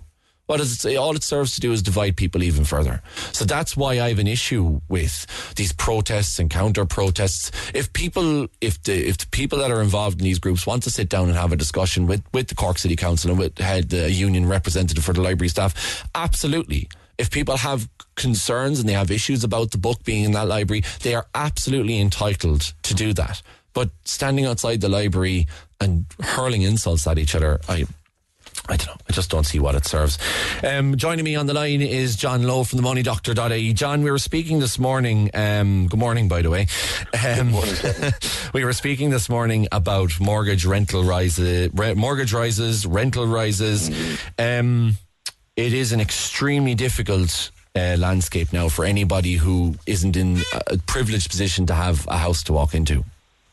It absolutely is. This is the first time, by the way, in over 10 years that it's crept over the 4% uh, rate. Um, you're looking at the average uh, across Europe is 3.79%. Like the highest uh, in in uh, the eurozone is Latvia at 6%, but you've got Malta, which is the cheapest at 1.93. Um, it's a killer, and I was ex- saying there earlier to Seamus that um, 15 years ago, um, when the uh, tracker rates were all the rage, and suddenly they went up a quarter percent, and they went up a quarter percent every single month for a year, and at the end of one year, three percent, people were screaming to get out of them, mm. and then of course, having got out and got fixed rates, um, within two years, the ECB dropped it to 0% for, and, and for 11 years. And those on tracker rates were, were like, you know, laughing all the way to the bank. The Some people aren't necessarily in a position, though, to leave, aren't they? A lot of people are trapped in the mortgages that they have. Well, they aren't really because they can. I mean, my advice to uh, mortgage holders is first of all, go to your own bank. If you're on a tracker or a standard variable rate, go to your own bank first of all, because that's going to be the cheapest option, and find out what fixed rates uh, they offer. And don't forget that if you have a very good kind of green house, uh, your BER rating is either B3 or better, then you'll you'll avail of the best rates. You get 3.6 percent. Um, you, you, know, a good kind of five-year fixed rate is about 4.25 percent, uh, and that's still kind of high. There's still a couple of hikes left uh, this year as well. So, you know, if you want security of payment, that's the cheapest way to go about it, which is to your own lender first of all. And then if, if your own lender is not being competitive and they're not giving you uh, uh, rates that are being offered by other um, lenders, then move. Don't be afraid to move. Yeah, that's obviously if you're on a tracker rate. If you're on a fixed rate mortgage, I suppose the the advice which I was certainly told uh, when I got my mortgage not so long ago mm. was um, go take a low or take a, a, short term and basically hope that mortgage rates will come down the next couple of years. I think we were approved for a three year um, at, at just over 4%. That's what we're on, and we're hoping that in three years' time, when we renegotiate, it'll be a totally different landscape. Yeah, I'm not sure, uh, to be honest. When did you take that out? About a year ago or so? Oh, you? even less, I'd say maybe two months ago. Ah, well, then, you know, who knows? Uh, it's certainly worth uh, taking the, the risk. Um, I wouldn't be going changing that anytime soon now, but certainly uh, the chances are that when you come off in three years' time, the, the rates will be higher, are actually going to be a, a greater, um, that they will be higher. Um, but at the same time, you know, you, I mean, uh, the, the, we don't know what, what what is going to happen in the future. I mean, the war could escalate in, in Ukraine. All sorts of things could happen. So uh, you just have to go. I mean, who was to know that the ECB were going to reduce the rates down to zero percent and then stay for eleven years? And do you think that we're kind of playing catch up now because that of that? It always what's what always struck me is that it's almost you know we had zero percent for so long because we were in an economic downturn, but now we're is there a sense of trying to make hay while the sun shines? Uh, no, I don't think there is there. I mean, uh, it, it really is a, a question that, um, you know, we, we have lagged behind. When when the ECB started putting their rates up for the first time, you know, 10 months ago or more, um, some of the banks here didn't actually pass on those rates, especially to their um, standard variable rate holders, mortgage holders. The tracker rates, yes, they got them straight away. They got the full brunt. But um, now they're passing it on because they can no longer um, sustain the, the cost. Um, mind you, they are a bit slow in putting up the deposit rates as well, so they're getting it both ways. Is enough being done in terms of trying to cap mortgage rates? I mean, we're looking here in Cork City, the average year on year change. Now you're in Cork City, you're now paying almost eighteen hundred euros more a month on your mortgage than you were last year. I mean, that the people just can't afford that, can they? Well, well, they're talking about uh, there's a, a, a kind of a political group formed to try and put pressure on the government to give some kind of relief to mortgage holders. Now, if you know that you know if you're a buy to let, uh, you get 100% uh, relief, tax relief on the interest you pay on that mortgage. Um, why not to you know? I mean, it would cost a huge amount of money to the taxpayer, not just to the government, um, to to bring that kind of into force. But maybe that's a solution to bring in some kind of uh, interest um, relief. Are you finding, John, that um, there's still a huge amount of, I suppose, like we're looking at rental prices going up, um, 7.4% in Cork City, 8.8% in Cork County. So there's still, the, the, the money is very much still in buying and taking out a mortgage. Even with the, the rising mortgage prices, it's still costing a hell of a lot less than it would be to rent. Well, absolutely. If I can bring that to to my own kind of home. My son went and bought a or rented a one bedroom apartment in Rathmines about two years ago, and he was paying eighteen hundred euros, which is now, by the way, that same one bedroom apartment is two thousand two hundred. But when I went into the apartment, um, I, I just got my phone out and I found that in the same block there was a one bedroom apartment going for two hundred and seventy thousand. So I knew that my son, uh, who's a chartered accountant, had at least twenty seven thousand.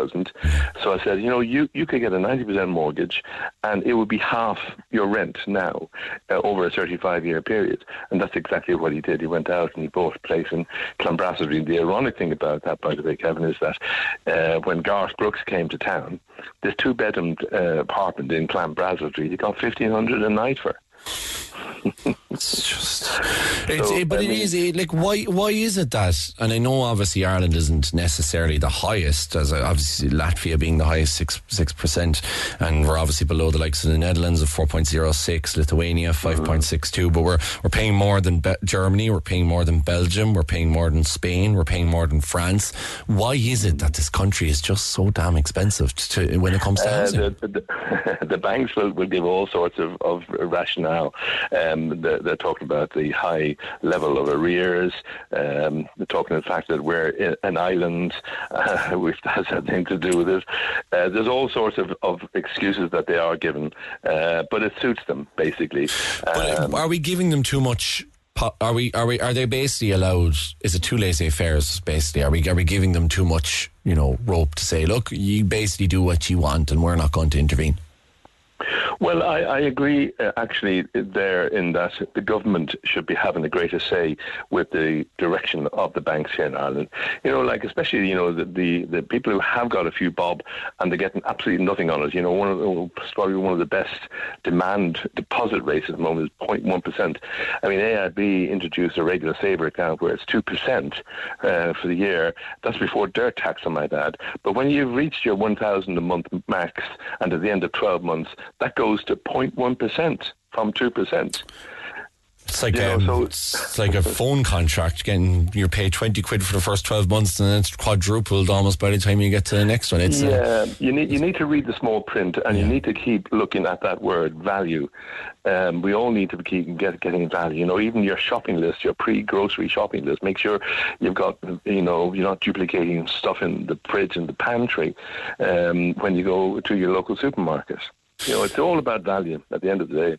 Perfect. John Lowe from the moneydoctor.ie. Thank you so much uh, for joining us. And uh, yeah, it's um, very, very difficult landscape. But uh, if you can find the value and you can keep an eye on the small print, then it might be something for you. Thanks, John. Talk to Neil Prendeville now. 0818 104 106. Cork's Red FM. Kevin Galvin standing in for Red FM, just or for not for, for Red FM, not for the entire radio station. Kevin, you're standing in for Neil Prendeville. Um, just a quick mention: the Coal Quay uh, Festival is on this Saturday, the 12th of August. The Free Family Festival starts on 12 noon with the ringing of the Shandon bells uh, to the tune of "My Home" by the Lee. We had the shots in last week, and they did a fantastic job of it. And just a reminder, very quick reminder before we go to the news, that uh, we also have another passes for Cork on a Fork. Um, just we want to hear your best summer story for that. Now, Prendeville Show. Red FM. Kevin Galvin stepping in for Neil Prendeville and having a great time, I have to say. Some of the conversations we've had this morning, some really good debate. Um, and I always love to hear debate. I love to hear people who have a contrary opinion because that's what life is all about. You can phone us 0818 104 106. Very happy to have a conversation with anybody uh, who has a strong or uh, a well thought out opinion on anything that we've been speaking about this morning. Or you can text us 0868 104 106. Uh, that's on the text line and on the WhatsApp line if you want to WhatsApp if you're that way inclined. Or you can email us, neil at redfm.ie. And do remember, if you do email us anything in confidence, of course, stays in confidence. To texts, it says, Kevin, landlords are leaving the market by default, i.e., the ones who ended up in an apartment due to trading up and owning more more than one at a time in an apartment. Landlords by uh, profession, i.e., the owner with one, two, or five properties, are not selling due to high values. The facts are that such landlords are leaving the market due over, uh, sorry, market due to over zealous housing inspectors writing up unrealistic lists. RTB backing tenants who haven't paid rents just because they cry at a hearing. 55% tax on income. Most landlords work hard, invest their money, and are taxed to the high heavens. And that's what I'm talking about. This, you know, the landscape is looking even worse for landlords when you talk about some of the things that Sinn Féin have been talking about bringing in. And sometimes it almost feels that landlords are the bad guys. But like you can't have tenants without landlords. You have to have people who are willing to rent out their homes. Now, whether they do that right or wrong, that is up to the RTB to make sure that they're doing it correctly and people are paying proper prices. But ultimately, landlords as a group aren't the ones to be blamed here. It's people who are taking advantage of the system. Um, they may be better off drinking their money, putting it up their noses, and wasting their lives away rather than hosting and housing people that need the houses. That is an interesting uh, take on that. Sinn Féin hammering landlords is another political tactic, but voters be warned if they get into power, many landlords will simply shut the doors, be put out of business, and there'll be no replacement by Sinn Féin. Look to the north where Sinn Féin is in power and what's happening there. No social housing, police numbers being cut, and terror alerts on high. And finally, what somebody says, sure, in this country, it's only the politicians who can fiddle the planning laws and get away with it. I can tell you that's not necessarily always the case. Playing Puck Fair, long live the puck. It's the poor chickens I worry about. I, don't know what kind of emotional capacity chickens have, but I, I don't know if it's anything to do with a goat. I always feel like it kind of depends on the emotional capacity of an animal. You know, if if like if you talk about a goldfish, do they really feel that much pain when you put them somewhere else? I don't know. Um, but when you talk about a goat or a pig or a horse, I, I do think they, they, they do have feelings and they do, they, you know, they can experience stress. And I, I don't think putting an animal under undue stress is kind of that necessary. Um, somebody says it's mental torture for the goat. Why doesn't he try it for one day? Somebody says, oh, the new presenter is good. There you go now. Who knew? Who, who knew? Me, me least than anybody else. Mr. Healy-Rae is 100% right. Some clowns are just looking for things to complain about. Would be more in their line to be complaining about the amount of freeloaders coming into the country, but ye seem to have been muzzled from talking about that anymore. Not necessarily the case. We always are open up to any conversation. We've had people talking about the amount of people coming into the state on many an occasion, and usually this program is one of the very few that you will actually find a debate on immigration. But as I say, as it comes to all debates, you have to actually sit down and have a think about what you're talking about. You can't just be pointing fingers. Um, tell him get off the radio. Horses and greyhounds don't want to be used to race. They want to be loved like every other pet. He is so linear. He can't see the forest from the trees. He's a typical, somebody else says he's a typical Healy-Rae, shouting down people. To be fair, he had some strong arguments himself and he's well entitled to the space to speak. And I talked over him before myself, but that is unfortunately the way it is uh, when you want to have a debate. It is so refreshing to have a presenter on air standing up for animal rights and animal rights activists. It's absolutely amazing. Thanks to him this morning for not breaking under the pressure of this fella on air now, my Michael Healy-Rae, trying to put him down. It's actually refreshing and very rare. Well done, Red FM. I don't think you're stupid for highlighting the animal cruelty in this co- uh, country. I'd say we're number one in the world at it, says this texter. Did you see the abuse of animals on the RTÉ investigation a few weeks ago and the abuse of cattle? And indeed, RTÉ Investigates have launched, uh, you know, investigations into greyhound racing and horse racing and cattle farmers. And that's not to say, of course, that there aren't good greyhound trainers. There are good horse racers. I tell you, I went to Jim Bolger's yard in Wexford, and the way those horses are taken care of is uh, unbelievable. I mean, they are just so well taken care of, but up to the point where they're competitive. My issue is, you know, if a greyhound gets injured or if a greyhound becomes uncompetitive, like what happens then? You, you can't run a greyhound around a track unless you start to do greyhound races where you have injured greyhound racing r- races against other injured greyhounds. But I really don't think that would be uh, particularly uh, clever. Somebody says, uh, please tell people to turn on their lights while they're driving because the fog is very bad coming up from Glanmire to Mayfield. That comes from Laura. Thank you very much for that text. Um, so, Speaking of issues regarding the budget coming up, uh, we were speaking last uh, or yesterday about uh, people being um, asking for extra when it comes to the elderly alone, particularly looking for extra. Another group looking for, I suppose, maybe not extra, but certainly for the status quo to be retained are the Vintners Federation of Ireland. Now, the government are planning to hike a 9% uh, VAT in hospitality back up to the original 13.5%, am I right in saying? But I'm sure uh, the Michael Donovan from the VFI and indeed the Castle Inn on South Main Street will correct me on that one. Michael, good morning. Good morning. How are you? Very good, sir. Am I right in saying 13.5% is what's being proposed? Yes, uh, on September 1, the government are proposing to, um, I suppose, revert back to the 13.5% VAT rate for hospitality that they brought in uh, during the COVID pandemic, and it's a rate that we had previous um, to the pandemic. And look, I suppose where we are right now, Kevin, it's probably the uh, uh, the correct rate we feel across Europe because you know most countries across Europe are either seven, eight, nine, ten percent.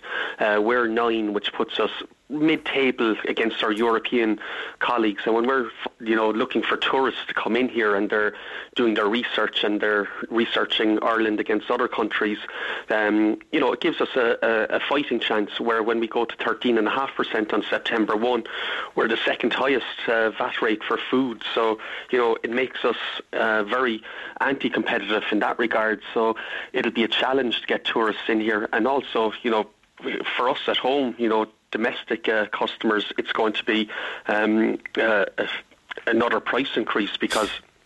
If a company or a business uh, operating in the food sector, they, they operate at a very low margin. They need high volume uh, to make it profitable. So at the end of the month, when they're paying the VAT bill, you know it's going to be another fifty percent of a VAT bill that they're going to have to find. Um, so instead of Yeah. paying nine percent, it's thirteen and a half percent. But you know what people are going to say to that, especially when, uh, maybe not necessarily in your specific sector, but people will say, we had VAT at 9%, and any foreign tourist who takes a look on booking.com and tries to book a room for two in Dublin will see that 9% to 13.5%, you're still getting swindled either way. Yeah, look, I, I look, hotels and hotel rooms are, are a different ball game. Uh, we're trying to fight for the food side of it and to retain it on the food side. Um, you know, we wouldn't have many members that would have uh, accommodation. So, and if we do, they're primarily uh, rural Ireland that they'd have it, and they wouldn't be in that um, that uh, category. So, look, it's it's it's the food side of it that we're really worried about, um, because even for ourselves, you know, domestic users that are here, it's going to be a price price increase. And the bigger worry that we have is that inflation, you know, over quarter two and quarter three has been reducing, and in quarter four, we know from, you know, Tony Foley, a, a renowned e- economist, that um, price increases on food because of the VAT going up will add to inflation. So that's not good for any of yeah, us. So but I, I, I, I'm, I'm just conscious though that like I'm just looking at the piece in the Echo there yesterday, um, and yourself in it talking about a VAT rate retained, and on the other side of the paper, I'm talking we're talking about the huge waiting lists for for for in men, in health services, particularly to with children. I mean, those VAT increases are ultimately going to boost government coffers, which will ultimately help pay for other services. So you know, I know it's obviously very easy to say it will obviously increase, you know, interest for those who are eating out, but is the counter argument not that extra VAT means that we should have better services?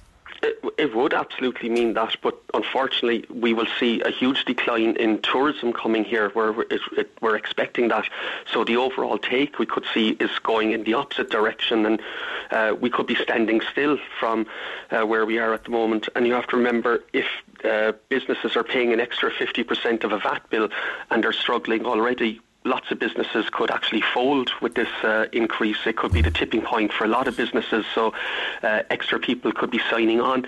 They could be out of work in a couple of months' time. That's the big fear that we would have. So that would have a total negative effect on the exchequer. Um, and, you know, if you're talking about services, money then would have to go to provide social welfare for those people that would be signing on. So it would be very counterproductive. That's a that fair regard. point. That's a fair point. But is it re- would it really? I mean, being honest, would it really have that much of an impact on tourism? Like, are tourists really looking at the VAT rate in Ireland and thinking, "Well, I'm not, I might, I might cancel my whole holiday, or I mightn't decide to go back to to Ireland because the VAT rate is higher, and I now if I want to go to a pub or a hotel and I have a dinner, it's going to be slightly more expensive." Absolutely. Look at it. If you go on TripAdvisor and look at things, comments that are posted afterwards, uh, people say, you know, food was expensive there. Um, they leave comments. People use TripAdvisor and other platforms when they're researching going on holidays. So, you know, if, if, if we're going to Spain or Portugal or Italy, most people I know would go on the TripAdvisor and have a look at uh, the resort and, you know, the cost of things that are there. Um, so it, it, it does inform opinion uh, for people coming here and word of mouth would be, you know, if Americans go back to America and say, geez, Ireland was an expensive destination. We were in, you know, Spain, we were in France, we were in Germany, we were in Holland, we were in England, uh, but Ireland was kind of expensive. It might put people off coming here. So that's the huge worry that we have going forward with a, with this size of it. Like it's a 50% increase on VAT, which is a, a big jump. Um, So that would have a, you know, an, an impact on people's choices. Yeah, people would say though the VFI have a huge amount of lobbying power that you guys have obviously, and then look rightly so, to keep staff numbers. Received quite a lot of money during the COVID pandemic to make sure the PAS staff kept kept being paid. You got this VAT reduction for quite a number of years. That people would say that the industry, particularly when it comes to alcohol, contributes massively towards the public health bill, and that pubs aren't doing enough to make sure that people aren't being served when they're over their limit. Um, so a lot of people would say well, I've very little sympathy for the industry. Yeah, but unfortunately, look, the, the industry, as you just pointed out, contributes a lot to the exchequer. And if this VAT rate does uh, come to pass on September 1, which unfortunately it does look like it's going to happen, it will inevitably cost jobs and will cost businesses. So that's not good to the exchequer at the, the end of the day uh, for all the reasons you outlined, paying back to the exchequer uh, in VAT and revenue and excise. So it's, uh, it, you know, it's a double-edged sword and we're just worried that it, uh, we're hearing it on the ground. Businesses have struggled this summer uh, because of you know less hotel rooms being available for tourists coming here. So net spend uh, has been down this year, while pl- places have been busy. The, the, net spend has been down on other years. Um, so look, it's it's Yeah. it's a big worry uh, that this is coming. Uh, look, we always knew that it was temporary. The government were saying that, but we're just saying to them that this is probably the wrong time to be increasing it when there's so much uncertainty in the hospitality sector right now. And obviously, we saw only last what, maybe two weeks or three weeks ago the Wild Goose and Mallow putting their foot down and saying we're not willing to charge customers anymore. It's not that we can't afford or we, we couldn't potentially charge customers more before more, but we don't think that what we're charging them now is fair. Yeah, and look, this will add again to that. You know, look, we've all seen in the last 12 months people's disposable income has been really hit. Um, you know, gas bills, electricity bills, even your food shopping, if you go to the supermarket, has really gone up. So, you know, people have less money to spend going out and going out now is becoming a luxury. So when that happens, you know, people that used to go out maybe twice a fortnight or something might only go out once a fortnight, and then that's having a knock-on effect on the businesses um, because obviously they're having less turnover as we're seeing at the moment. So um, that's where the uncertainty comes in, and that's where we're calling on the government, even at this late stage, to to, to reverse this decision of increasing the nine percent VAT rate on September one. Yeah. Um, just generally though about about vintners across the country and the changing landscape that is this country. Um, are vintners moving fast enough with this? I suppose. Look, there, there is a there is a new movement away from drink and alcohol. There's obviously the, some of the zero drinks we've seen brought in, but there's a huge move towards a coffee culture now, and yet we see very few bars or you know restaurants still being used for people going in and having a coffee. Like even if you go into Cork, you go into a pub. You know, there's very few people thinking about pubs when it comes to trying to use it as a venue to meet without ha- alcohol having been involved. Are vintners moving fast enough with that? Are they understanding now that there is going to be a movement away from that what we saw before 20, 30 years ago, kind of lock-in culture that we had? Yeah, look, any every bar now has numerous zero zero options, as you just said, and um, you know with with HACCP regulations, it, if bars don't do food, it's it's virtually very hard for them to go into the food side, which coffee is involved in, because you have a, a, whole minefield of regulations. But those that do food, um, they're very big into coffee culture and cafe cultures in the morning, and we've seen huge changes, as you said, over the last 20 years. You know, 20 years ago, not many bars would be open in the morning doing tea, coffee, scones. Um, where you go into the city, you go into the suburbs. Most of the big bars are all uh, operating in that sector uh, right now. But for smaller bars, it's a huge challenge to get involved in that sector because of, as I Yeah. said, uh, uh, HSE But, regulations. yeah, and does that need to change? Because we, like, I mean, even the zero zero stuff, you're paying as much for. Like, I always think you can either go into a pub and get a Bulmer zero zero for, or another cider zero zero for four or five quid, or you can get a bottle of Cidona, which essentially costs and tastes the same for half the price. Yeah, and look, unfortunately, the suppliers that make that uh, set the price point, and Yeah. look, they've brought us in uh, numerous times to show us the process. That they can make a look. If you go into a supermarket or an off license for any person, they can see the price, uh, like of a, a zero zero bottle compared to the say the, the regular bottle of any product. It's it's the same price, or if not more, um, because the process for making it uh, for most of the suppliers is a is a much longer process because it's made originally as a regular product, and then they have to take it steps further to take the alcohol back out uh, without trying to change the, the, the taste profile of it.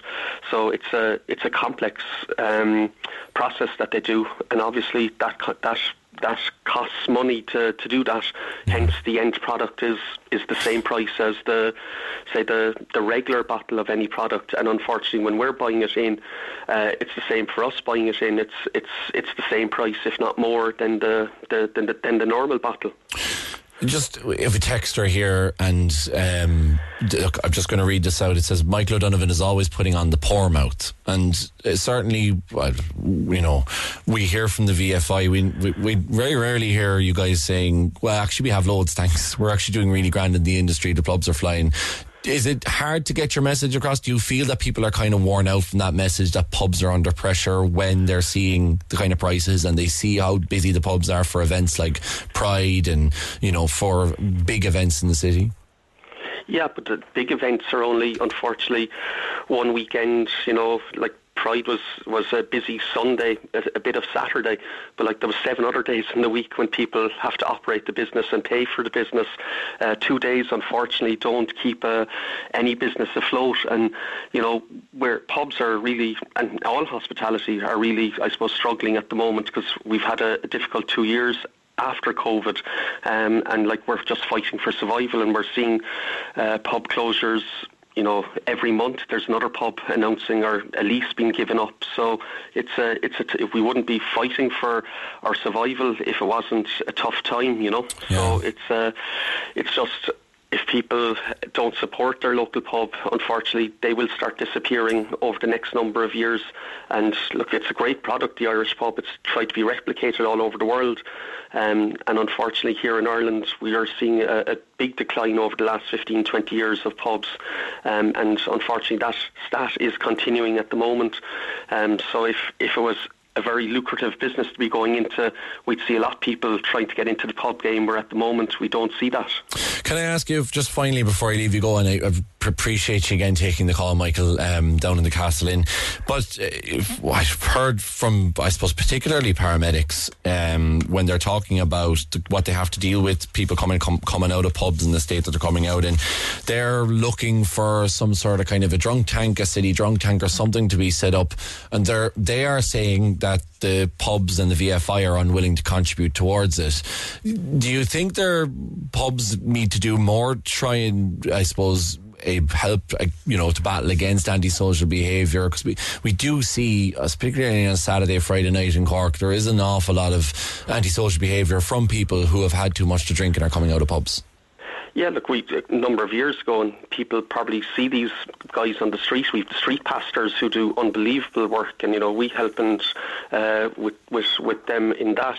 Uh, every weekend they're on the street and they work, I suppose, behind the scenes, um, and it's something we've been very much supportive of for the last decades really here in Cork, um, and they're they're great what they do. Um, and look, uh, we'll be always willing to help and support in any way that we can. Because um, uh, our number one aim is people to come out and enjoy themselves, but also to get home safe. Because if they don't get home safe, it's not a memor- memorable experience. So you know, it's something that we want to have as repeat custom. You know, coming back to our business. So people getting home safe is very, very important to us. Okay, Michael O'Donovan from the Castle Inn and from the VFI uh, down on South Main Street, Castle Inn. Thank you so much for joining us. And as you say, um, VAT rate uh, going up on the September 1st to 13.5%, but Michael looking for it to be uh, stay at the current 9%. Uh, John Byrne, you were listening to our conversation. What did you make of what Michael had to say? Well, there must be money in alcohol to say that Bill Gates is after uh, investing a billion dollars in buying into uh, alcoholic drinks this is the man that was going to save the whole world, apparently. But I, I, I, but I get away from that now because uh, obviously uh, this guy hasn't tried to book a room to go to a concert lately.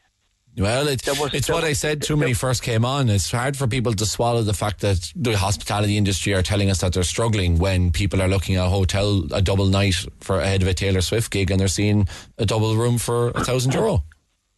Yeah, well, when you uh, you had uh, some guy on there earlier, and uh, he was telling you his son is an accountant, and there was a mention of fifteen hundred euros per night for to rent a, a two bedroom apartment. apartment yeah. That, yeah, yeah, that was actually cheaper than uh, going to a hotel. So that will give you a, a full uh, glowing uh, report on uh, what the hotel industries are making. Yeah, uh, Michael is saying that this no, will do, this will be passed on to the consumer. That we will ultimately have to pay more for our meals because of the fact that the government is is, is raising it back up to thirteen and a half percent. Oh no! Hold on a while now. You vote with your feet. If they're going to if they're going to try and rip you off, you don't go there. Yeah, I suppose, but you, have the restaurants then, like the Wild Goose and Mallow, are saying that we're going to have to close because we, we can't actually stand over the prices that we're charging. So ultimately, yes, there will be nowhere for your feet to go. Well, yeah, well, they they, they obviously took a, a moral stand on it that they couldn't justify uh, by the time they had all the charges to suit the government levy. uh, that was being passed on to the person who wanted a, p- a plate of food on a Saturday night to go out with a loved one. And I can under, I can understand them. They just they just say this isn't going to work. Are we going to screw the people or what? I. I mean, So, I like, suppose they're they're, the, the point that they're making is that you know they've had a very difficult couple of few last few years. They've had the COVID, obviously, uh, you know, and the, the, the issues of people not going out and the reticence to people Yeah, to but- go out after that. but and now, no, just let me just just let me finish a second, John. Sorry, they they they're dealing with that, and now they're going into a landscape where they're finally starting to emerge out of that, and they're being slapped now with an extra four and a half percent rise in VAT. Right. Tell me, did the government compensate them for the times they were closed? Well, the government paid for their uh, the, their staff, and they made sure that they kept they were able to keep you know whatever going what they needed going. But they certainly wouldn't. I imagine uh, a, a bar that would do well isn't anywhere near, um, you know, wouldn't be anywhere near what they received in COVID. I presumed it was enough Well, to keep the had- doors open, but certainly not what they would make in profit over the course of a normal couple of years. Well, we had one. We had one man, one particular uh, publican. Then I won't mention the Yes, name of the he must not be named. Yeah. Right? Yeah. And uh, he- was on. He was on social media giving glowing reports about how much money he was Yeah. making because he didn't have to pay the staff. Yeah, no, that was very hard. That's For, you- absolutely, no, no, I come hundred percent gloating almost over the fact that his. Oh, oh, oh abs- absolutely. And he tried. To, he tried to recant in there. Yeah, well, I think the, the damage had already been done at that point. And as I But suppose, you- like- but you talk about glo- gl- voting with your feet, the premises is still very popular. So maybe people aren't as outraged by things as they lead us to believe.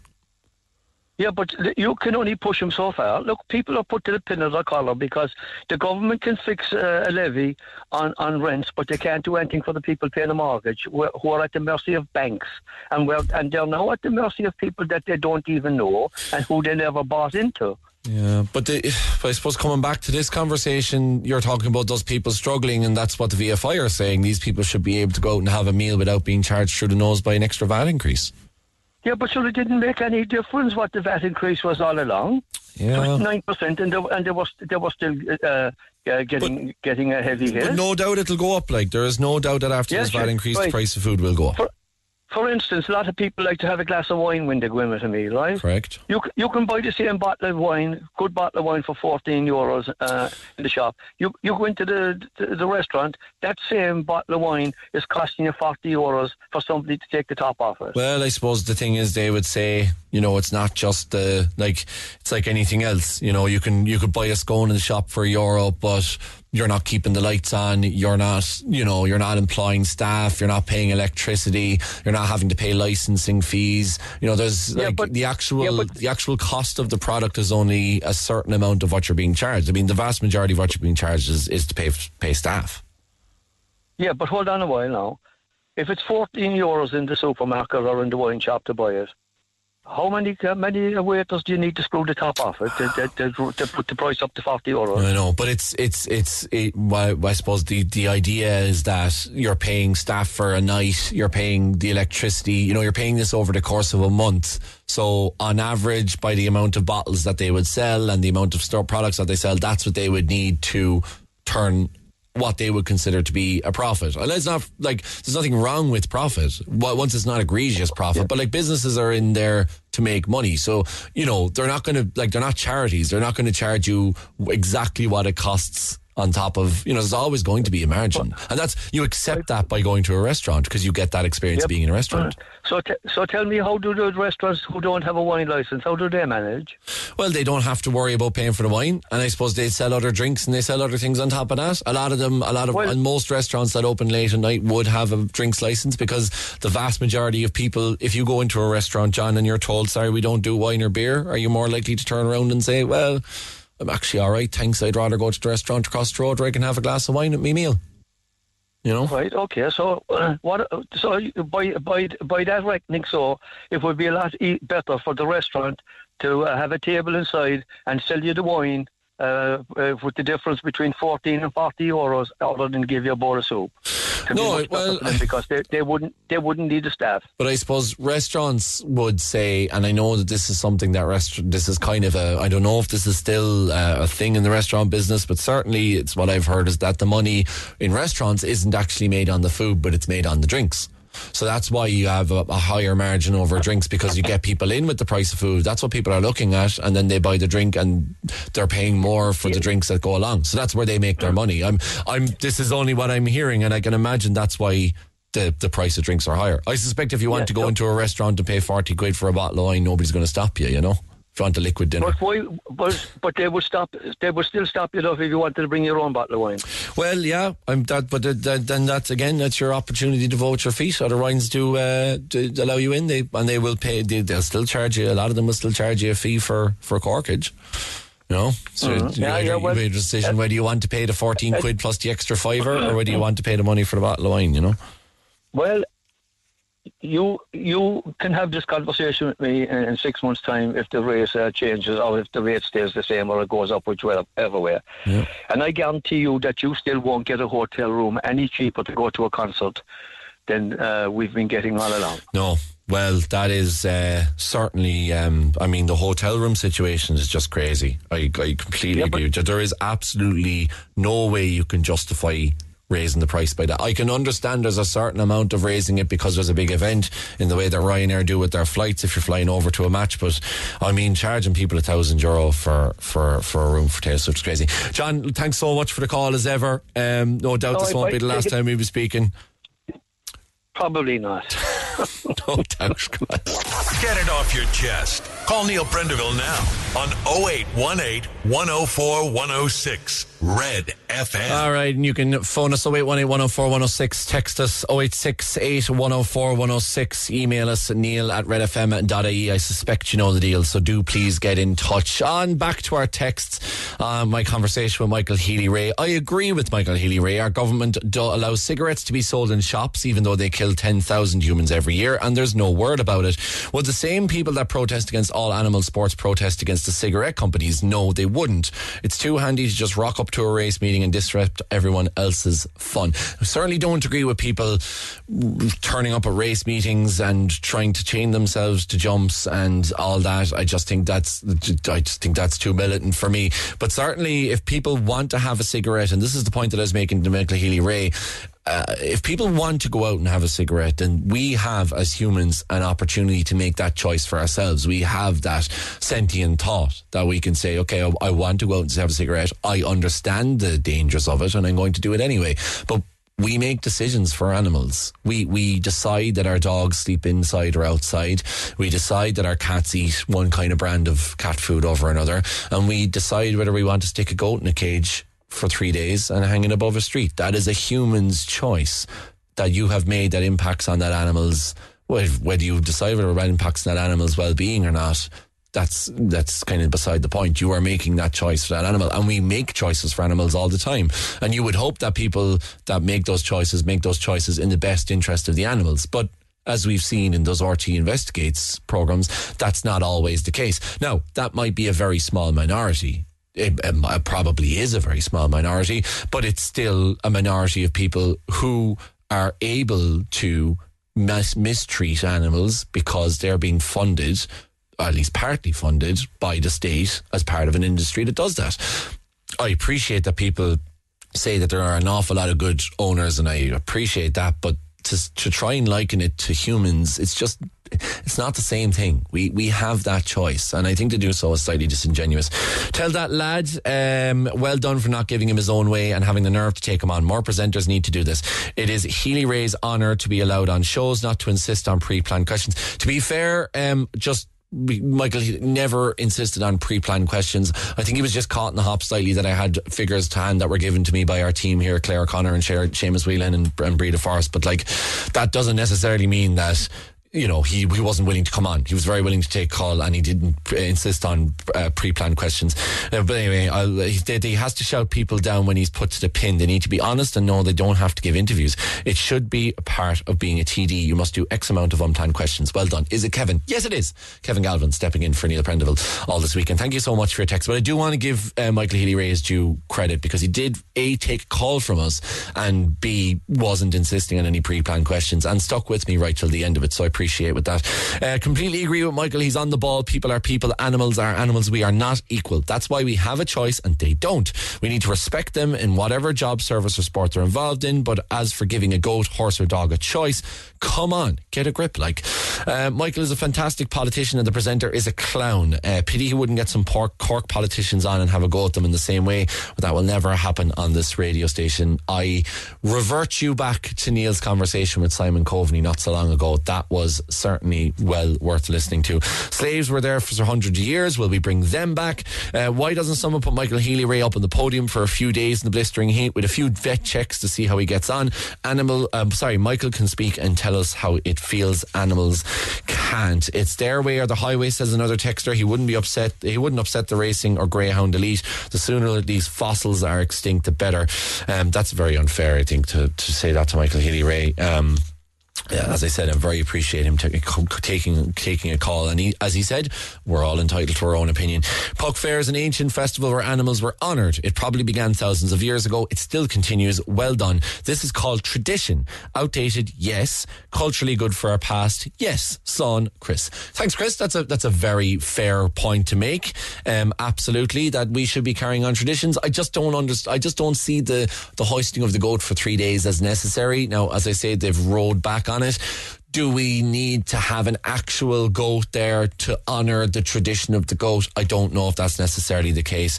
Uh, fair play to your presenter, Kevin, this morning for defending the rights of animals. Uh, Michael Healy-Rae makes me sick. Uh, I was just about to make the point of tradition, but Kevin has just said exactly what I was thinking, and I would like to suggest that your last caller be taken up on his offer to be locked in a cage for three days, i.e., John O'Donovan, and hoisted high in the sky just like the goat. I somehow don't think he'd find it as easy as he thinks it is.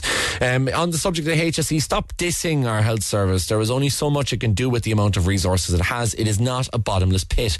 And spare a thought for all who work in the HSE. They're doing their best, and all of them are amazing people. You should be neutral and not give your personal opinions from Mary. That's a fair point, Mary. But also, I am there to be, um, I suppose, the counter argument to a lot of the people that come on our show.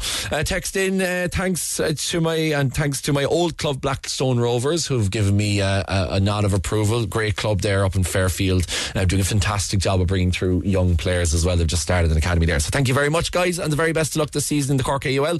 Uh, on the subject of the Cycleway Greenway, I was talking earlier about that going from uh, Youghal to Midleton um, and the fact that we should be running these alongside trains and not in place of trains. Somebody says the Cork to Youghal train will be back long ago. Fianna Fáil didn't sell out to Eamon Ryan just so Micheál Martin could be Taoiseach.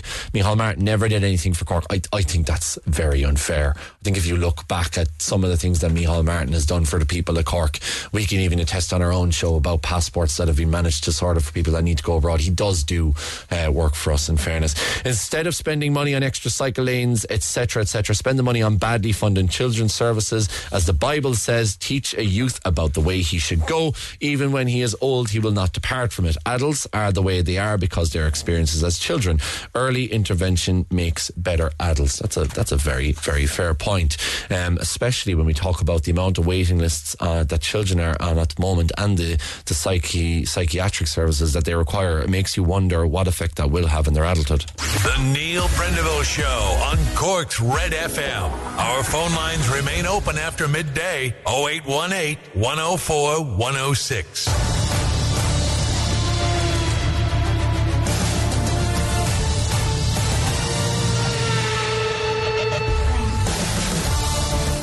Those of you who are into your motorsport will know exactly that sound, and some of you will, the hairs will be standing up on the back of your neck.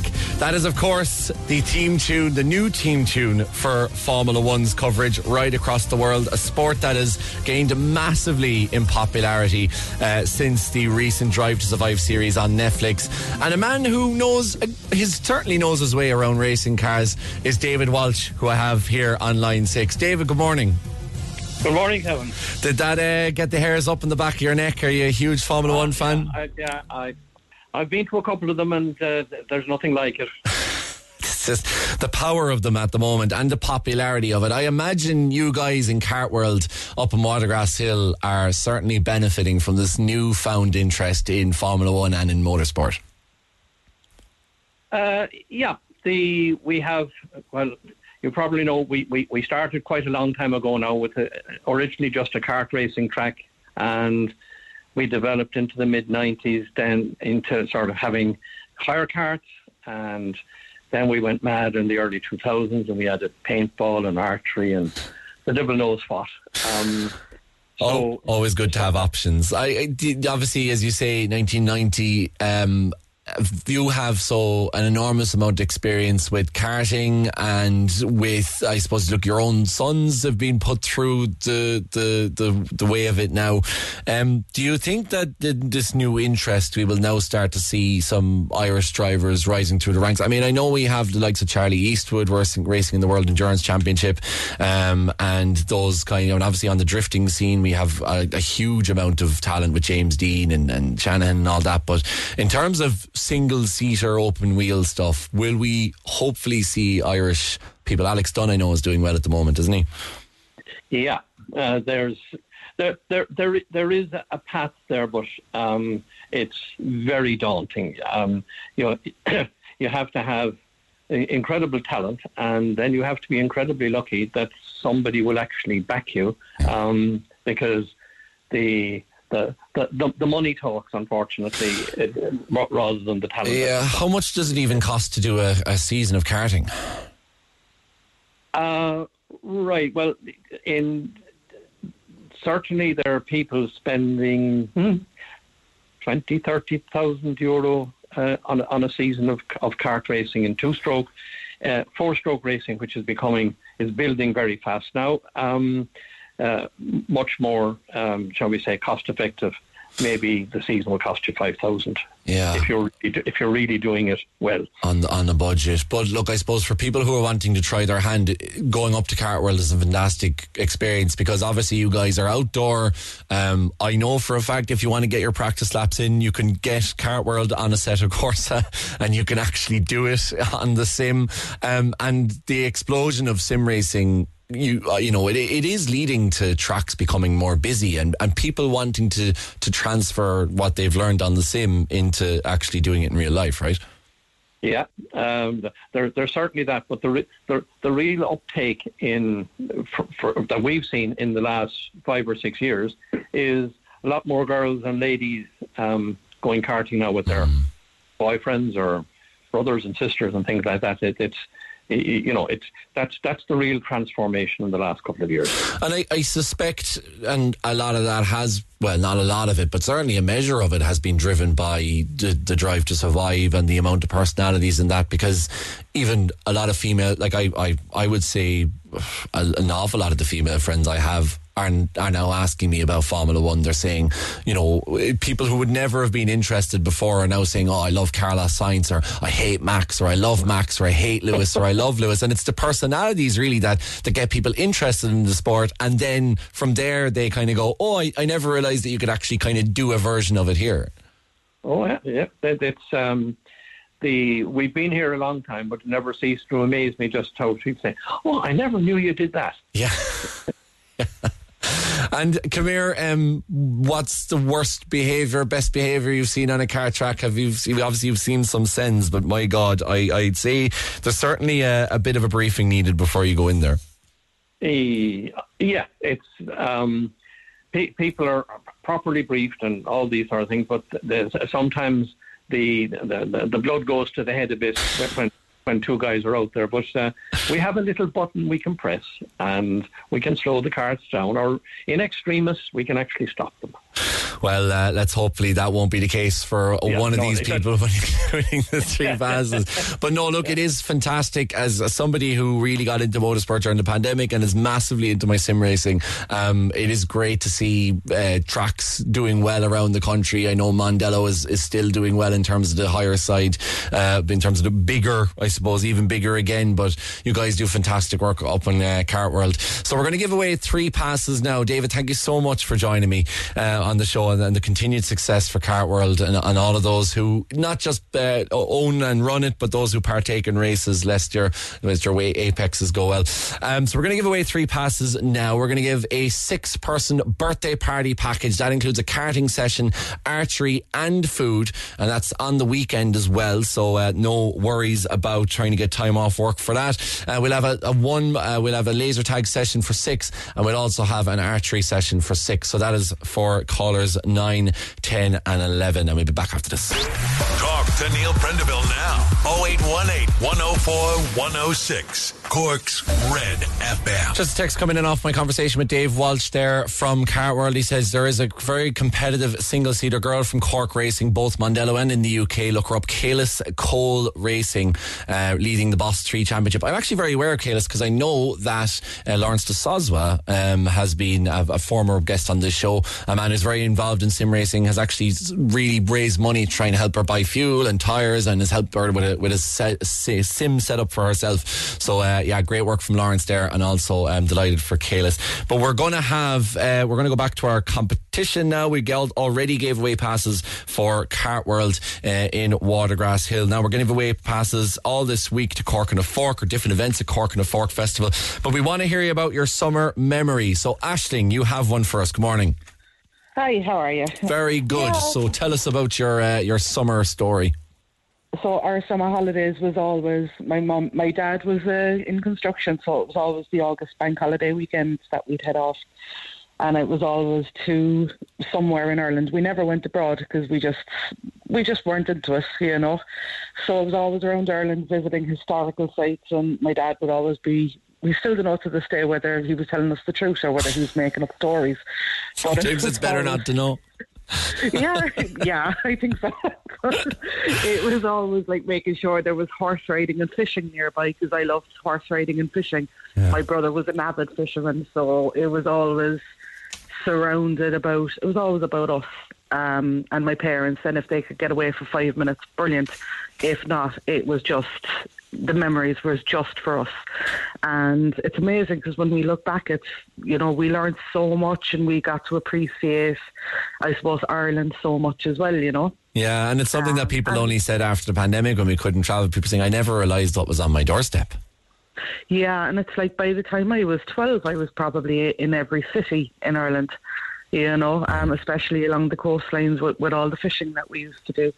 But no, it's great, and like I'm hoping now maybe next year to try and pick up a camper and bring my daughter and bring my sons around Ireland. That is, them, campers you know. are the business. I can tell and you, they just they are just the absolute business. Very, very lucky honest, to have now, the use of one at the moment, and it's they are just so good. They're heaven. And to be honest, if you saw the state of me, if I got down on the floor to lie on a sleeping pad or whatever you call them, I wouldn't be getting back up. Like so, you know, it's like roll me up in the tent and bring me with you. so camper would be the business. we just roll you out the front steps, not a bother. roll yeah. me outside the ground. Interesting. Well, look, Ashling, um, you will have two tickets for the Cork on a Fork tasting trail for you. Uh, that oh, uh, August seventeenth, eighteenth, and nineteenth. So, so take your pick of that one. Um, and any your favourite Cork food? Oh God do you know what now? Out in 12 tables in Douglas, they do American blueberry pancakes.